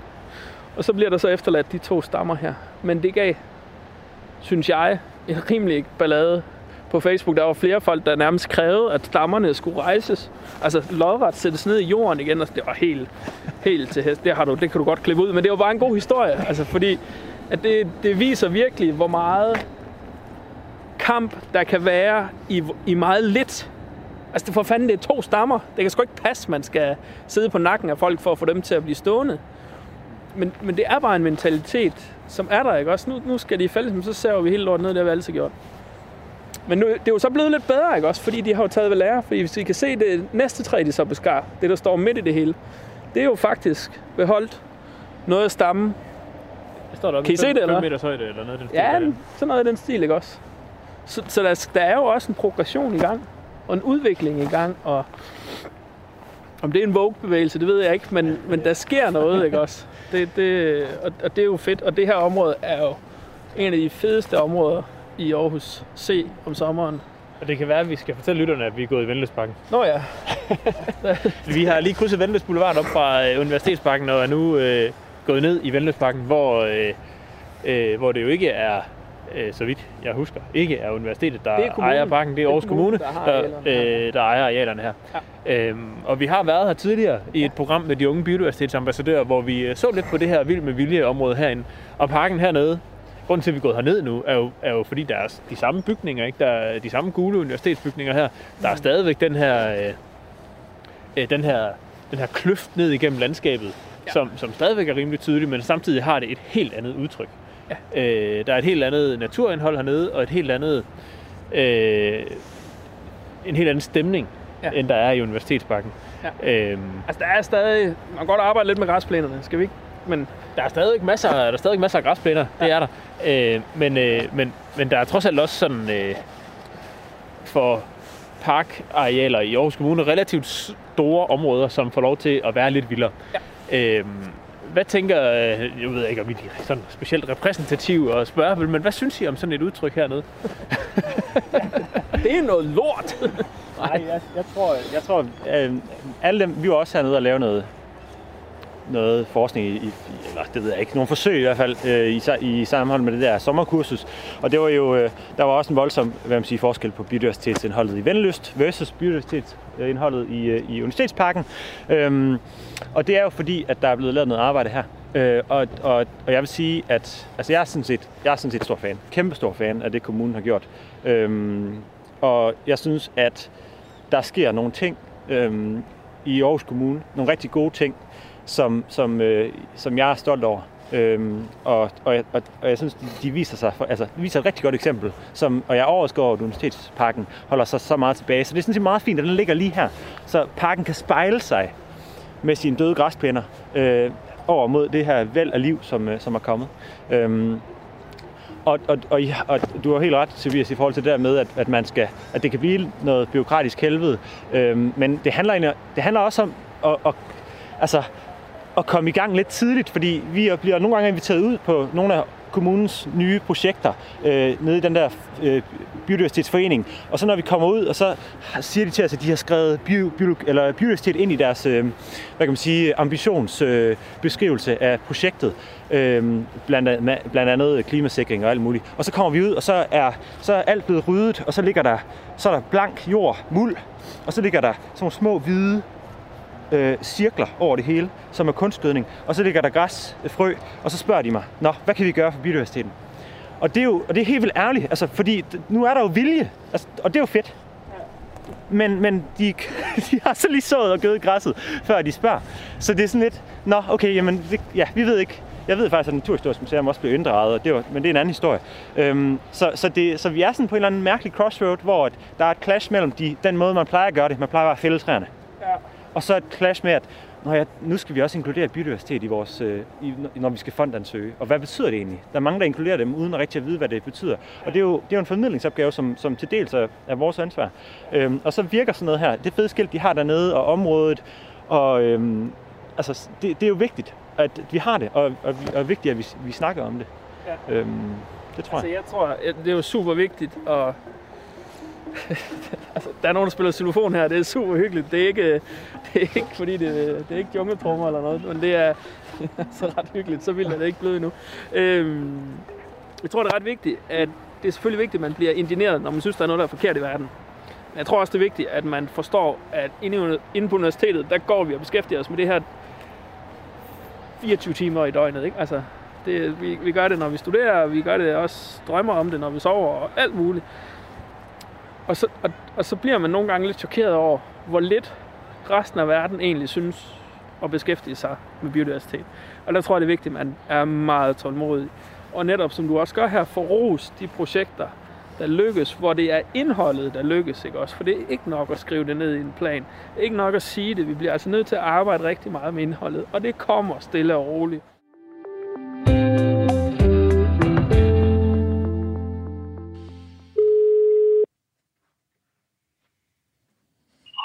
Ja, det er Frank. Det er Rasmus Ejernes her på Vildspor. Og tak, fordi vi må ringe til dig. Øhm, Jamen, øh, værsgo. Altså, fordi øh, vi, vi er kommet lidt i vanskeligheder. Vi laver et program i dag om øh, at få vildere natur på universitetets campus. Og, øh, og det viser sig, at det er ikke så nemt, fordi der er altid en god grund til, at det ikke kan lade sig gøre. Øhm, ja. Så uanset om vi snakker om vi snakker om at lade de gamle træer stå, eller lade græsset stå uklippet, eller skifte græsset ud med blomster, eller så er der noget i vejen.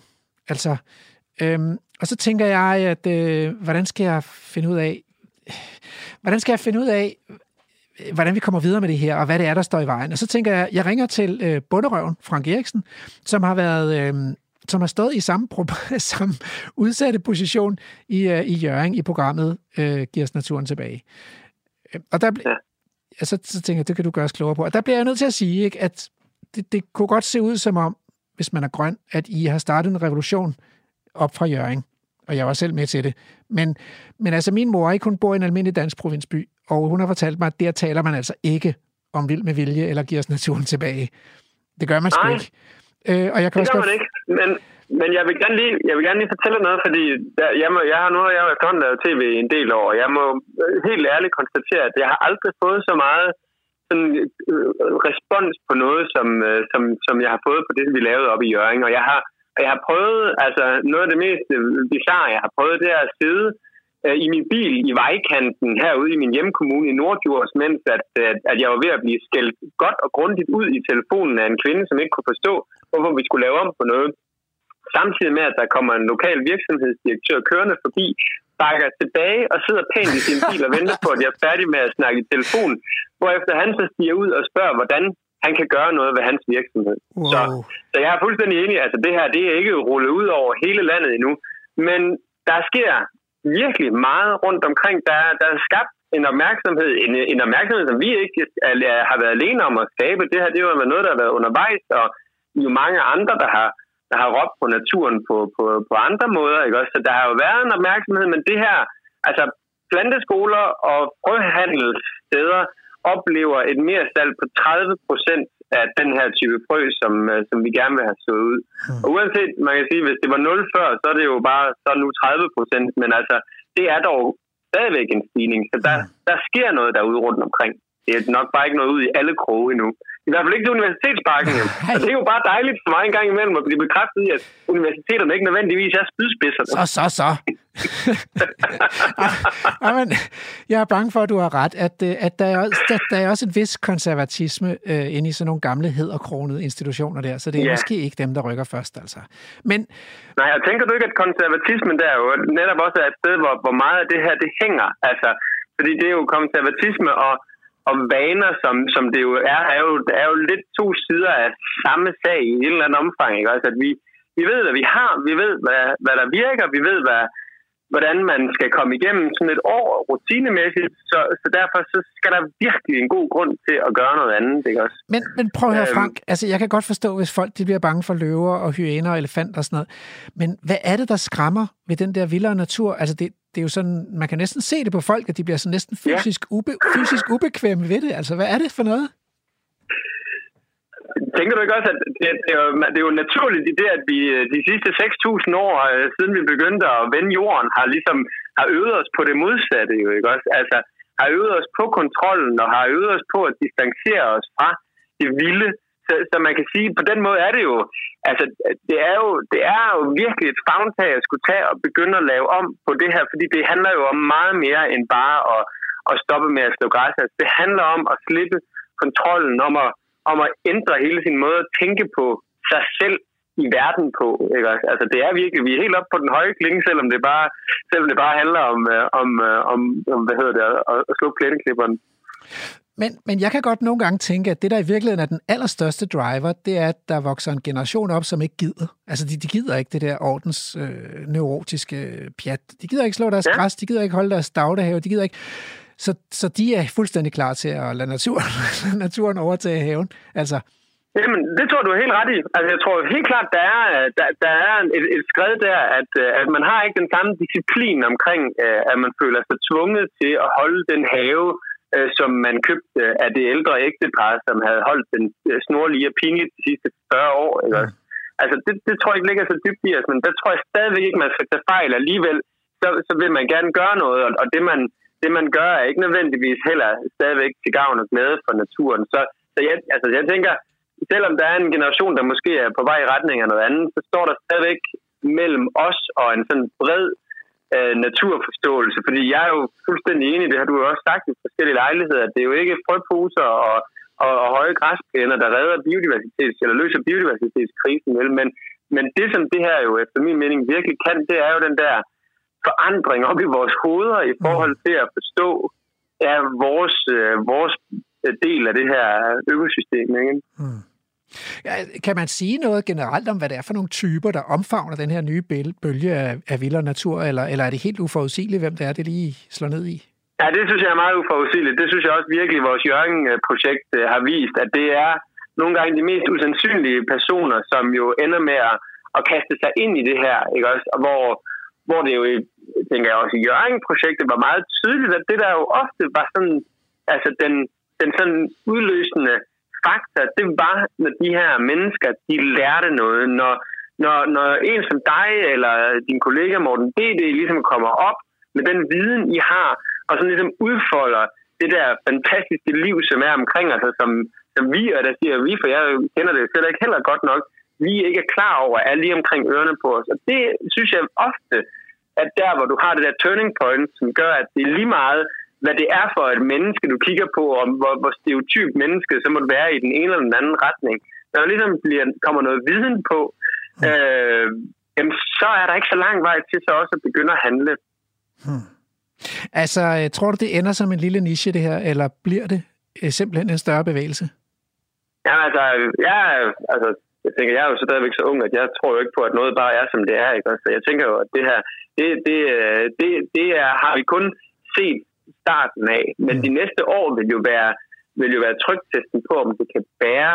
Øhm, og jeg har gået og tænkt på, altså det der jo også er, at man skal tænke på i det her, som jeg også mener gør, at det her det er værdifuldt, det er jo, at det her det er jo step 2 i forhold til det at tale ind i en krise, altså biodiversitetskrisen, på samme måde som vi taler ind i coronakrisen, der, der, der taler vi jo krisehåndtering, mm. og vi er i stand til at finde os i alt muligt for ligesom at løse en krise, ikke også? Og det tænker jeg også, at vi i et eller andet omfang er også er villige til at finde os i meget for at løse en biodiversitetskrise.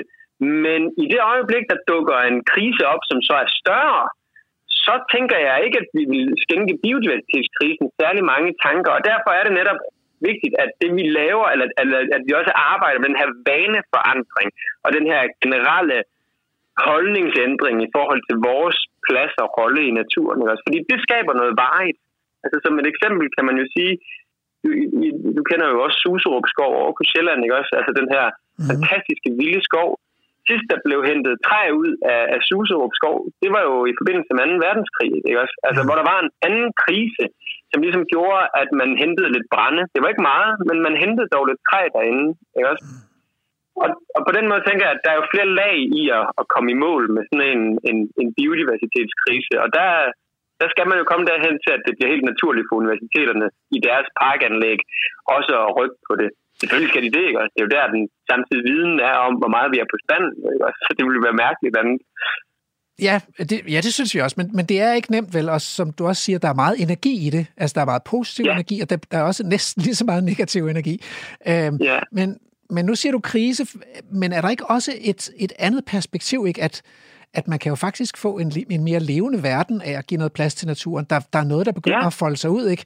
Det, hvis man holder op med at spise kød. Altså, ja, det kan selvfølgelig godt være, at man får nogle spændende grøntsager, men, men man lø, når man løser klimakrisen, så kommer der ikke nødvendigvis noget godt ud af det. Der kommer ikke flere sommerfugle, men det gør der jo faktisk her, er at løse biodiversitetskrisen og give plads Ja, men altså jeg må sige, ja, jeg, altså, det, det er fuldstændig enig med dig. Jeg mener egentlig, at, at biodiversitetskrisen er, er måske en sundere vej ind i os at, at tage, tage, tage fagntag på en rigtig måde med, med, klima, med, med, med klimakrisen. Mm. Øhm, det, det, vil, det vil give øh, noget mere harmonisk og helstøbt, hvis man ligesom, øh, ja, som sagt, ser de to ting mere sammen, men, men, men ikke med, med klimakrisen nødvendigvis som den, der, der tordner ind over. Fordi den har en meget sådan også en mekanisk tilgang til sin lø- eller løsningstilgang, ikke også? hvor, hvor der, er der, der er der flere andre lag i biodiversitetskrisen, netop også det her med, at det at gøre noget for naturen kan, øh, og men jeg ikke er så meget for ligesom hele tiden at måle og veje i, hvad vi får ud af det, så får vi noget ud af det. Ikke nødvendigvis vores overlevelse, i hvert fald ikke ved at, at redde almindelige blåfugle og alt det andet, men vi får noget ud af det som mennesker, som er uvurderlige, altså i den der mangfoldighed, vi pludselig kan omgive os med. Det, øh, det bliver de sidste ord her. Tusind tak, fordi du vil være med. Ja. Det var fedt. ja, velbekomme. Ja, have en god dag. Hej. I lige måde. Hej. Nå, vi er ikke helt færdige med Universitetsparken øh, og naturen derude, fordi vi skal lige tilbage en tredje gang her og høre om de vildeste drømme. Hvis man nu ligesom kunne give los og glemme alt om øh, fredningssager og sikkerhedshensyn og plejer og, og vaner og modstand og kontrol. Hvad kan sådan øh, tre biologer så drømme om, øh, når de står og snakker sammen? Det er mig, der er Emil Skovgaard Brandtoft, og lige nu er du på rapportage med mig og Lærke Sofie Kleop. Noget af det, der er rigtig fedt her ved Vandløsparken, hvis man sådan skal beskrive det, det er jo, som Emil også sagde, at der løber det her vandløb igennem, men, men selv her om vinteren kan man jo se, at det har et markant anderledes udtryk. Ikke? Der, der står nogle store øh, nogle store, men altså, der står nogle rester tilbage af den bevoksning, der har været i sommer. Det er tydeligt blevet slået, og det er også tydeligt, at det er med vilje, at der står sådan nogle klynger tilbage, som der er nogle, sikkert nogle insekter, der overvintrer i. Herovre bagved på skrænten, der ligger en række sten. De har ikke ligget der siden sidste istid, det vil jeg godt ved, men de er blevet placeret der af nogen. Ikke? Og man har også nogle, nogle, nogle store træer, som får lov at stå hernede i hjørnet, der står det mest fantastiske asketræ, som knækkede i en storm, og der har man valgt at lade træet stå tilbage. Altså den der fuldstændig vilde stup. Det ser helt fantastisk ud. Øh, så, så der er nogle rigtig fede elementer. Der er også meget, der kunne gøres på en anden måde, men der er nogle elementer, man begynder at arbejde i den rigtige retning. Så, så det begynder at ligne noget, men det er da langt fra drømmen, hvis man kan sige det sådan. Ja, og det kunne jeg godt tænke mig at tage lidt fat i. Nu har vi, øh, nu har vi set øh, øh, det generelle udtryk i Universitetsparken med de store, øh, de store græsvider. Vi har set jeres øh, fuld flor øh, projekter og, og Velløsparken, som måske er et skridt højere op på, øh, på vildhedsstigen. Ja, det er det afgjort. Hvis, hvis I skulle drømme, sådan virkelig drømme, og uden at tage... Altså, hvor, hvor, hvad, hvad drømmer I så om med naturbrillerne på i, øh, i Universitetsparken? Sådan bare fuld gas?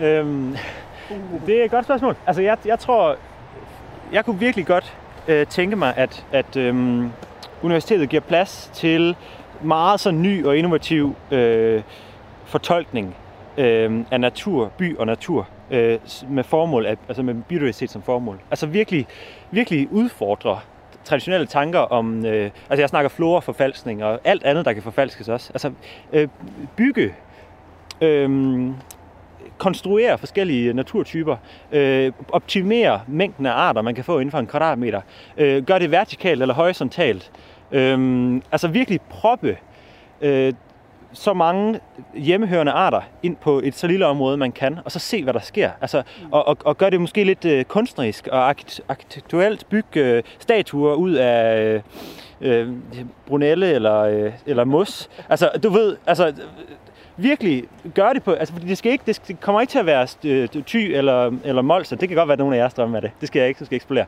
ikke. Øh, men, men det behøver ikke at være sådan tradition, altså det skal ikke være den traditionelle natur, og vi må godt, altså pointen med universitetet er fandme, at man tænker lidt, man tænker lidt nyt, og det må, synes jeg kunne være fedt at se det. Altså vise danskere, øh, også hvis det skal være øh, blåhatte, der står med sådan 10, 10 cm mellem dem, eller, eller meget, altså det behøver ikke at være ukontrolleret nødvendigvis det skal bare, det skal bare, øh, det, det er bare fedt at få plads til at, at bruge noget af det der, al den plads vi har, til at udforske, hvad man, hvad man kan gøre for biodiversiteten. Det, jeg tror, det er, det er min uh, helt personlige drøm. Hvad med dig, Hans Jørgen?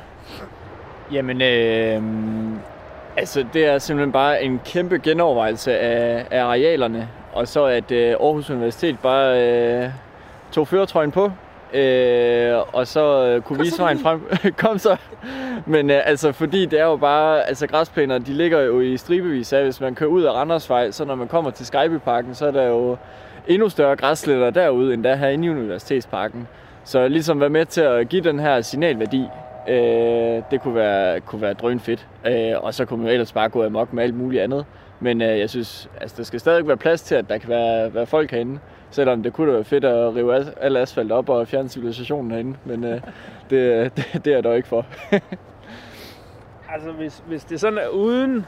Man skal slet ikke tænke på, at det også skal være et fungerende universitet, men altså, man skal bare give den fuld skrald, ikke også? Ja, ej, det kan, det kan jo godt være et fungerende universitet. Jeg ser rigtig mange kvadratmeter, der er tag. Hvorfor ikke lave det som levende tag, som blomstrende tag? Jeg ser rigtig mange kvadratmeter, der er græs. Hvorfor ikke lave det som, som blomstrende øh, arealer? Altså i gamle dage havde man får til at gå og græsse herinde. Øh, jeg tror, det var i 20'erne og 30'erne. Nogle ret fede billeder op af, af Randersvej, hvor der går nogle får. Efter sine så sluttede det med, at der var en veder, der så sit eget spejlbillede i et vindue, og så ballerede igennem et vindue. Men det ved jeg ikke, om det er rigtigt. Jeg siger ikke, man skal, man skal nok ikke have for, men, men i princippet kunne det jo være helt vildt fedt, hvis man også havde, altså havde græsning på. Hvorfor ikke have nogle geder, der dribler rundt? Øh, det kunne da være super fedt. Og så, og så er udgangspunktet, det skal man bare huske, udgangspunktet er pissegodt, fordi det er plastisk ler, og meget bekendt er der også kalk i. Det er sjældent i det danske landskab, særligt i Østjylland, der er fuld af muld. Og det vil give en flora, der er meget vildere. Det vil give en flora, der er meget mere sjældent, fordi det er så sjældent landskabstype. Det kunne også være, at man jamen, bare skulle lade træerne vælte, få store rodkager. Øh, det kunne være super fedt. Øh, meget mere vedbind, der kører op af bygningerne. Jeg synes også, øh, jeg er ikke lige så abstrakt som du er, Skjold. Det lyder jo nærmest helt konservativt herovre, men, men jeg synes da også, man skal overveje, når man laver de her bygninger, hvorfor, altså, jeg ved godt, det står i lokalplanen, det skal være gule sten, men kunne man da ikke lave et eller andet, der ligesom, øh, hvor du har nogle vertikale haver også? Altså, det kan vedbænden jo lidt, ikke også? Men altså, at man tænker det ind på alle parametre, og i virkeligheden spørger, hvor vildt kan det blive? Jeg synes, det kunne være fantastisk. Det er jo en, jeg er helt enig i, at, at universitetet er jo et sted, hvor man prøver at kigge ind i fremtiden, ikke? Og det bør man da også vise. Men det er lidt, det er også, jeg kan godt forstå, at det står sammen, fordi universiteter er også nogle gamle konservative institutioner, der jo ligesom udgør fundamentet i samfundet, fordi det er et sted, hvor man, eller en del af fundamentet, hvor det, hvor det, fordi det er et sted, hvor man, hvor, hvor man får ny viden og nye måder at gøre tingene på. Så der er jo også en, en iboende konflikt i det. Der vil være en konservatisme, men det skal der også være på universitet. Det er også rigtigt, men man må, der, der er også plads til, vi, vi behøver ikke, at, at, at jeg ved, at der var en, jeg tror, der var en undersøgelse, han lavede danskernes yndlingsnaturtyper, og så var det højstammet bøg.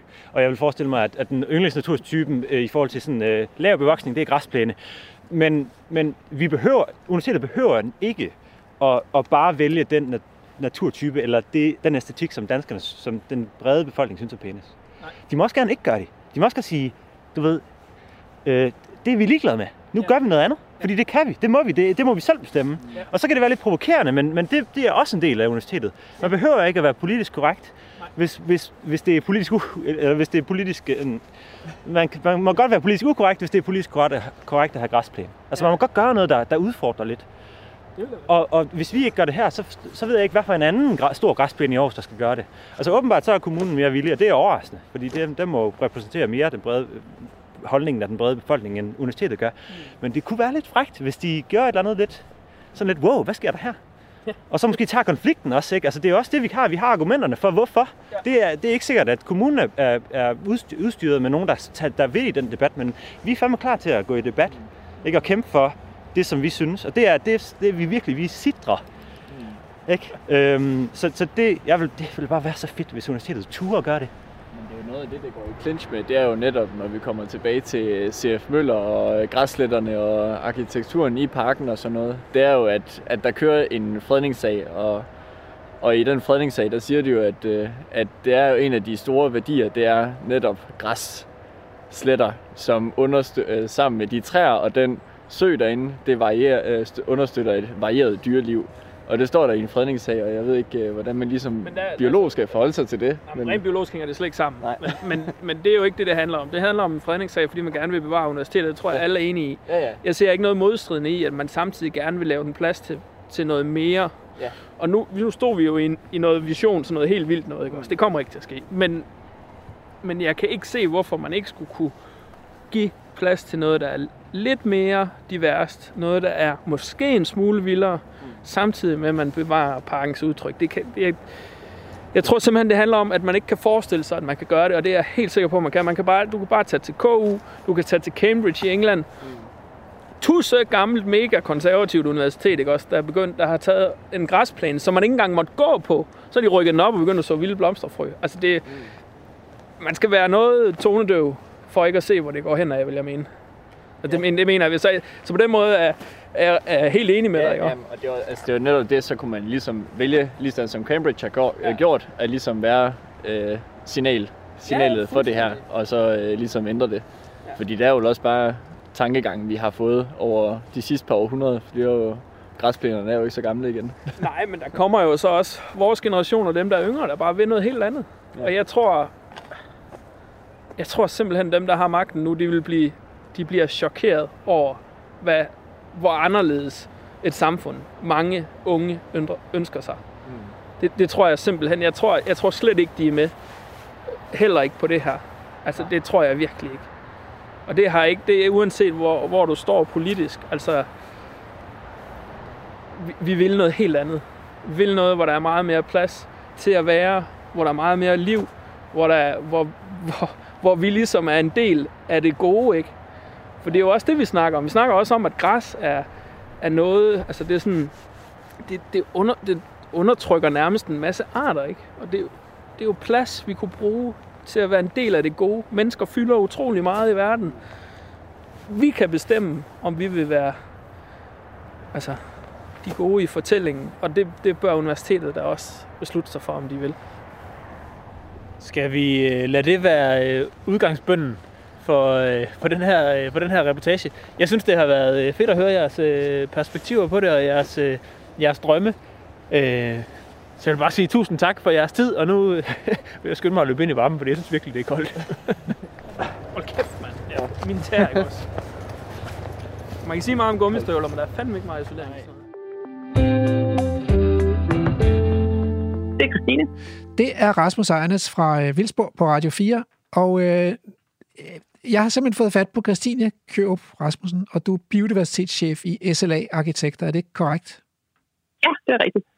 Fantastisk. Øhm, og, og så skal jeg lige høre, øhm, Head of Biodiversity i sådan et stort arkitektfirma. Tillykke med det. Jeg er ikke sikker på, at der findes så mange af dem i Danmark, men, men hvad laver sådan en biodiversitetschef? Ja, øh, tak skal du have. Jamen, øh, først fortæller jeg lige så, hvad SLA laver, fordi SLA er et arkitektvirksomhed, som arbejder med naturbaseret design. Ja. Og så giver det måske lidt mere mening, fordi for at arbejde med naturbaseret design, så bliver vi jo nødt til at forstå naturen og forstå dens processer, fordi det er ligesom grundlaget for øh, det design og de øh, løsninger, som vi prøver at fremstille, det er, at de skal øh, forstå og bruge naturens øh, kvaliteter til at, at skabe nogle bedre områder. Fedt. Jeg, jeg tror, der er nogen, der slipper lidt billigere om ved det, men altså, det lyder dejligt det giver meget god mening, synes jeg i hvert fald som øh, biolog, at man tager det seriøst, når man siger, at man arbejder med naturbaseret design, og man så også øh, forstår, hvad natur egentlig er. Ja, i den grad. Men altså, øh, hvad, kunne, hvad kan det så være for noget, du laver? Jamen, det er meget bredt. Øhm, men øh, det, vi laver mest af, det er, at vi øh, kortlægger natur og naturgrundlaget de steder, hvor vi arbejder. Så vi finder ud af, hvad er der for nogle naturkvaliteter, og hvad har der måske været for noget natur, noget natur og hvad for noget natur er der omkring det område, vi skal arbejde i, og så bruger vi det øh, til at øh, inspirere de løsninger, som vi skal lave, så vi samtidig med, at vi kan løse nogle af de andre øh, problemer eller udfordringer, der er med det projekt, vi har, at vi så også kan tilføre biodiversitet og levesteder for andre arter. Det lyder fantastisk. Det minder jo ret meget om sådan noget, et naturgenopretningsprojekt, hvor man også vil starte med at undersøge, hvad er potentialet her, og hvad har der været engang, og hvad kunne der måske blive i fremtiden og sådan noget. Men, men altså, øh, støder I ikke også ind i, at, at så er der en masse forhindringer og barriere, fordi at der skal også være mennesker inde i byerne, og der skal der er nogle funktioner, og der må ikke være for mange trusler og risici, og der er også nogle æstetiske hensyn og sådan noget. Bliver der overhovedet noget tilbage til naturen så? Ja, det er klart, at øh, det er jo et kæmpestort kompromis, øh, det som for det meste bliver resultatet. Men, øh, men det er også en god ting, synes jeg, fordi at, øh, at det er jo ikke naturgenopretning, vi laver. Det er jo områder, som skal fungere til alle mulige forskellige formål. Mm. Men det, som vi bare kan se i dag, det er, at de områder, som vi indretter og har indrettet som mennesker, de er meget sådan, egentlig øh, ensformige og monotome og fungerer kun med nogle få funktioner i sigte. Mm. Og det kan sagtens gøre mere øh, divers, sådan så at vi også kan give plads til noget mere liv. Okay, men når, når du så kommer der som biolog der, hvad er så de største, dine største udfordringer, når du kommer med et forslag, som måske er nyt og bryder med den måde, man plejer at tænke på? Altså, er det bygherrerne, eller er det borgerne, eller er det arkitekterne, eller hvem er, er der ikke nogen, der strider imod? Altså, der er jo, altså, der er jo rigtig mange hensyn, og jeg ved ikke, om det er modstand, men der er i hvert fald mange forskellige forståelser af, hvordan øh, det her område det skal fungere. Så den største barriere, øhm, alle ved jo godt, hvad natur er, eller har i hvert fald en idé om, hvad natur er. Og den største, en af de største barriere er måske øh, vores naturopfattelse og vores natursyn. Mm. Øhm, fordi vi er opdraget til, at natur det er noget, der er uden for byen og, det, og nogle andre steder end der, hvor vi er. Så vi har sådan en meget sådan, opdelt forståelse af, øh, hvordan vores verden er og skal skrues sammen. Og, og der arbejder jeg jo for, at vi prøver at nedbryde øh, det skæld, sådan så at natur ikke er noget, der er uden for vores liv, men det er der, hvor vi også lever vores liv. Mm. Og, og at vi selv får glæde af at gøre mere plads til den. Så det er sådan, jeg tror egentlig, at jeg vil sige, den største barriere øh, af vores kultur, mm. at vi har den her kultur-natur-opsplitning i vores øh, samfund, og det prøver vi at, at nedbryde ved at få det til at smelte bedre sammen, fordi det også kommer kulturen til gode, altså det, den verden, som vi har bygget op. Men der er også en anden barriere, som er væsentlig. Ja. Øh, nu når du spørger til barriere.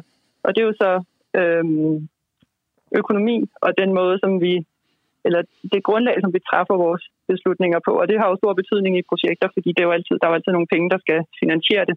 Mm. Og det er jo øh, et, pro- et problem, at vi øh, ikke rigtig øh, værdisætter mange af de øh, kvaliteter, som vores verden har.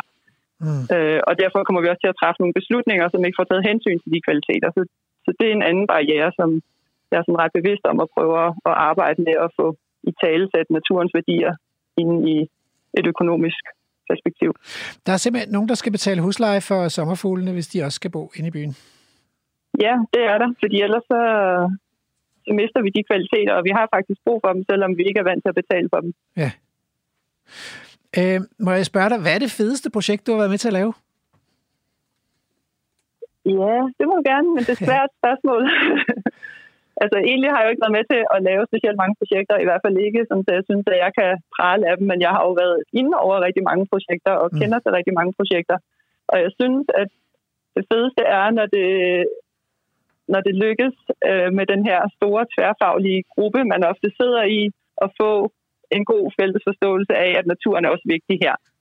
Og de steder, hvor jeg synes, at det lykkedes rigtig godt, øhm, og nogle områder, som jeg kender rigtig godt, det er for det første øh, Gellerup Bypark i Aarhus, som du måske kender. Ja. Øhm, som jo var en øh, klassisk øh, bypark med græsplæner og træer og ikke så meget andet, øhm, som nu er blevet omdannet. Øh, for det første har det grønne fået mere plads, og så har det fået mega meget mere diversitet. Og det øh, er en dejlig oplevelse, og det synes øh, borgerne også. Så det synes jeg har tilført rigtig meget, og viser, hvordan man kan tilføre biodiversitet, som også har en værdi for vilde arter inde i din by. Og et andet projekt, som jeg godt kan lide at, at tænke over, hvordan det ville se ud, hvis man kunne folde det ud i en større skala, det er sådan lidt som Amager Bakke, som er et øh, kraftvarmeværk, i København, hvor hele det grønne tag er blevet udformet nærmest som en bjergside med stenbiotoper og en masse forskellige øhm, plantearter og øhm, ja, sådan naturudtryk, øh, som giver sådan nærmest en, øh, en oplevelse af at gå op ad en bjergside, men som også giver levesteder for et væld af insekter, så vi i sommer, da vi var op og evaluere på det.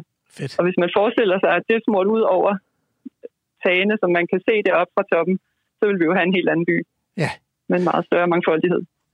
Altså, hvor vildt kan man drømme, når man nu så står med sådan en, nu har vi talt en del om uh, campus i, på Aarhus Universitet og sådan noget. Altså, øh, ja. det, det er jo tæt klippet græsplæner og sådan noget. Kan man drømme lidt vildere, uden at man ødelægger arkitekturen og udtrykket og sådan noget? Hvad tænker du? Altså, det tænker jeg jo godt, man kan. Fordi at øh, æstetik og arkitektur, det, øhm, det er jo en subjektiv ting, og det er jo en opfattelse og en smag, som godt kan ændre sig med tiden. Mm. Og det er jo også det, der er ved at ske nu, at folk gerne vil have noget andet at se på inde i byerne, så vi er faktisk lige pludselig ikke så glade for de der øh, ensfarvede grønne græsplæner mere. Der er i hvert fald mange, øh, som giver udtryk for, at de gerne vil have noget mere liv, og det faktisk er lidt dødt på en eller anden måde. Så mm. jeg tror, at hele den der æstetiske øh, holdning til øh, natur er ved at ændre sig. Er du stødt på nogen, der er blevet ked af at få mere natur i deres byområde? Mm, nej, det er jeg godt nok ikke. Nej, det er det. Jeg har stødt på rigtig mange. Det mener jeg faktisk helt ærligt. Øh, jeg har stødt på utrolig mange, som øh, er meget bekymrede for det, når de hører det. Mm. Fordi når man hører det der med altså, noget vildt, der hvor jeg bor i min have og i min park mm. og inde i byen, så bliver folk faktisk tit ret bekymrede, fordi at de forestiller sig måske en eller anden sumpet mose, de engang har været i, hvor man nærmest ikke kunne gå frem, mm. og, eller en skov, hvor det er mørkt og ufremkommeligt og sådan noget. Og, men når de, så, øh, når de så får det uden for deres vindue, så har jeg kun oplevet glade mennesker. Det skal tror, simpelthen at, være, øh, det skal være, altså det skal være udgangsreplikken. Øh, det er sådan et julebudskab. Når, når I får det, kære lytter, så, så bliver I glade for det. Tusind tak, fordi du vil være med. Nå, altså... Øhm, Julegave alligevel. Ja, prøv at høre. Jeg ved det godt. Jeg ved det godt. men, men sagen er jo den, at vi står jo her før jul ja, og, det, og laver det, et program ja, til efter jul. Det skal ikke være nogen hemmelighed. Nej. Så du, du blev lidt forvirret. Jeg blev lidt forvirret. øh, men, vi, men det skal vi ikke være nu, for nu skal vi have konkluderet. Ja. Vi har haft et krisecenter. Øh, det har handlet om øh, vildere natur på campus. Vi har talt med chefen, den tekniske chef. Mm-hmm. Det kan ikke lade sig gøre. Altså, der er alt muligt i vejen. Der, der er mange ting, ja. Vi har prøvet at tale med universitetsledelsen. De havde ikke tid. Nej. Nej, rektor havde ikke tid. Han henviste til direktøren. Direktøren havde ikke tid. Nej.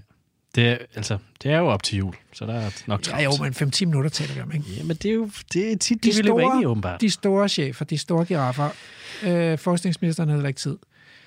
Nej. Altså, tror du, det er, fordi de har en dårlig sag? Det har jeg sådan en fornemmelse af. De, de kan ikke tage sig sammen, de kan ikke få gjort noget, og de vil helst ikke sige det. Ja, jeg ved, det ved jeg ikke, det, det kan vi jo kun gisne om. Jeg, synes, kun... jeg forstår det men, men altså, øh, hvad tror du, der kommer til at ske? Tror du, den bliver fredet og fastfrosset for tid og evighed, eller eller, er du, eller hvad tænker du om fremtiden for naturen? Jeg drømmer om øh, det scenarie, Jonas han, øh, øh, ligesom øh, øh, gav, gav et billede af. Det her med at passe på, at man ikke træder i en, i en kokasse, når man øh, sætter sig ned i græsset. Det synes jeg var... Ja. Det, det lød utroligt. det er jo ikke super fedt at træde i sådan en kokasse, men bare sådan, det lød ja. så charmerende, og øh, øh, ja, det... det og hestepærer kunne det måske være, de er sådan lidt mere tørre. Og, og de er lidt nemmere at have med at gøre, ja. Det, ja. ja. Altså, jeg, men, men, jeg, jeg, men jeg synes, men jeg tror, der er langt til. Det tror jeg også. Jeg ved ikke, hvad, om du tænker. Jeg er tål, tålmodig optimist, men der er bare de der dybe, dybe prægninger, og de der mennesker, der sidder og bestemmer ikke. De kommer ikke fra den samme generation som de der naturoptimister, de mm. unge naturoptimister. Så jeg tror, der er et stykke vej nu. Altså. Øh, men man kan jo allerede se nu, at kommunen er jo meget mere progressiv nede i Vendeløstparken. Altså, mm-hmm. det kunne vores reportage jo vise. Så der er ligesom sådan en en-til-en spejling af, hvor konservativ og reaktionær man er mm. på universitetet. Og det tror jeg måske, det bliver en drivkraft. Altså, det kan jo ikke være rigtigt, at det kan lade sig gøre. Mm.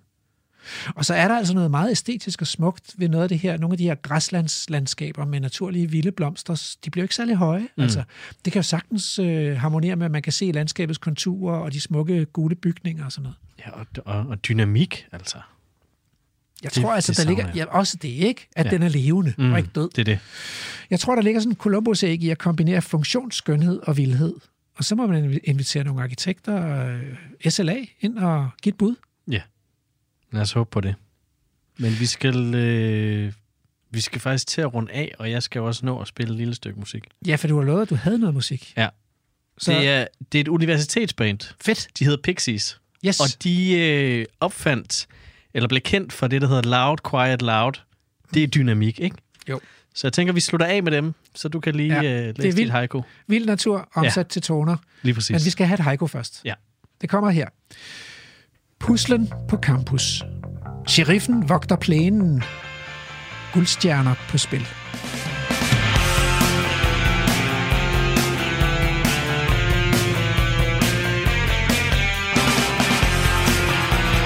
Programmet er produceret af Folkeuniversitetet og Aarhus Universitetsforlag for Radio 4.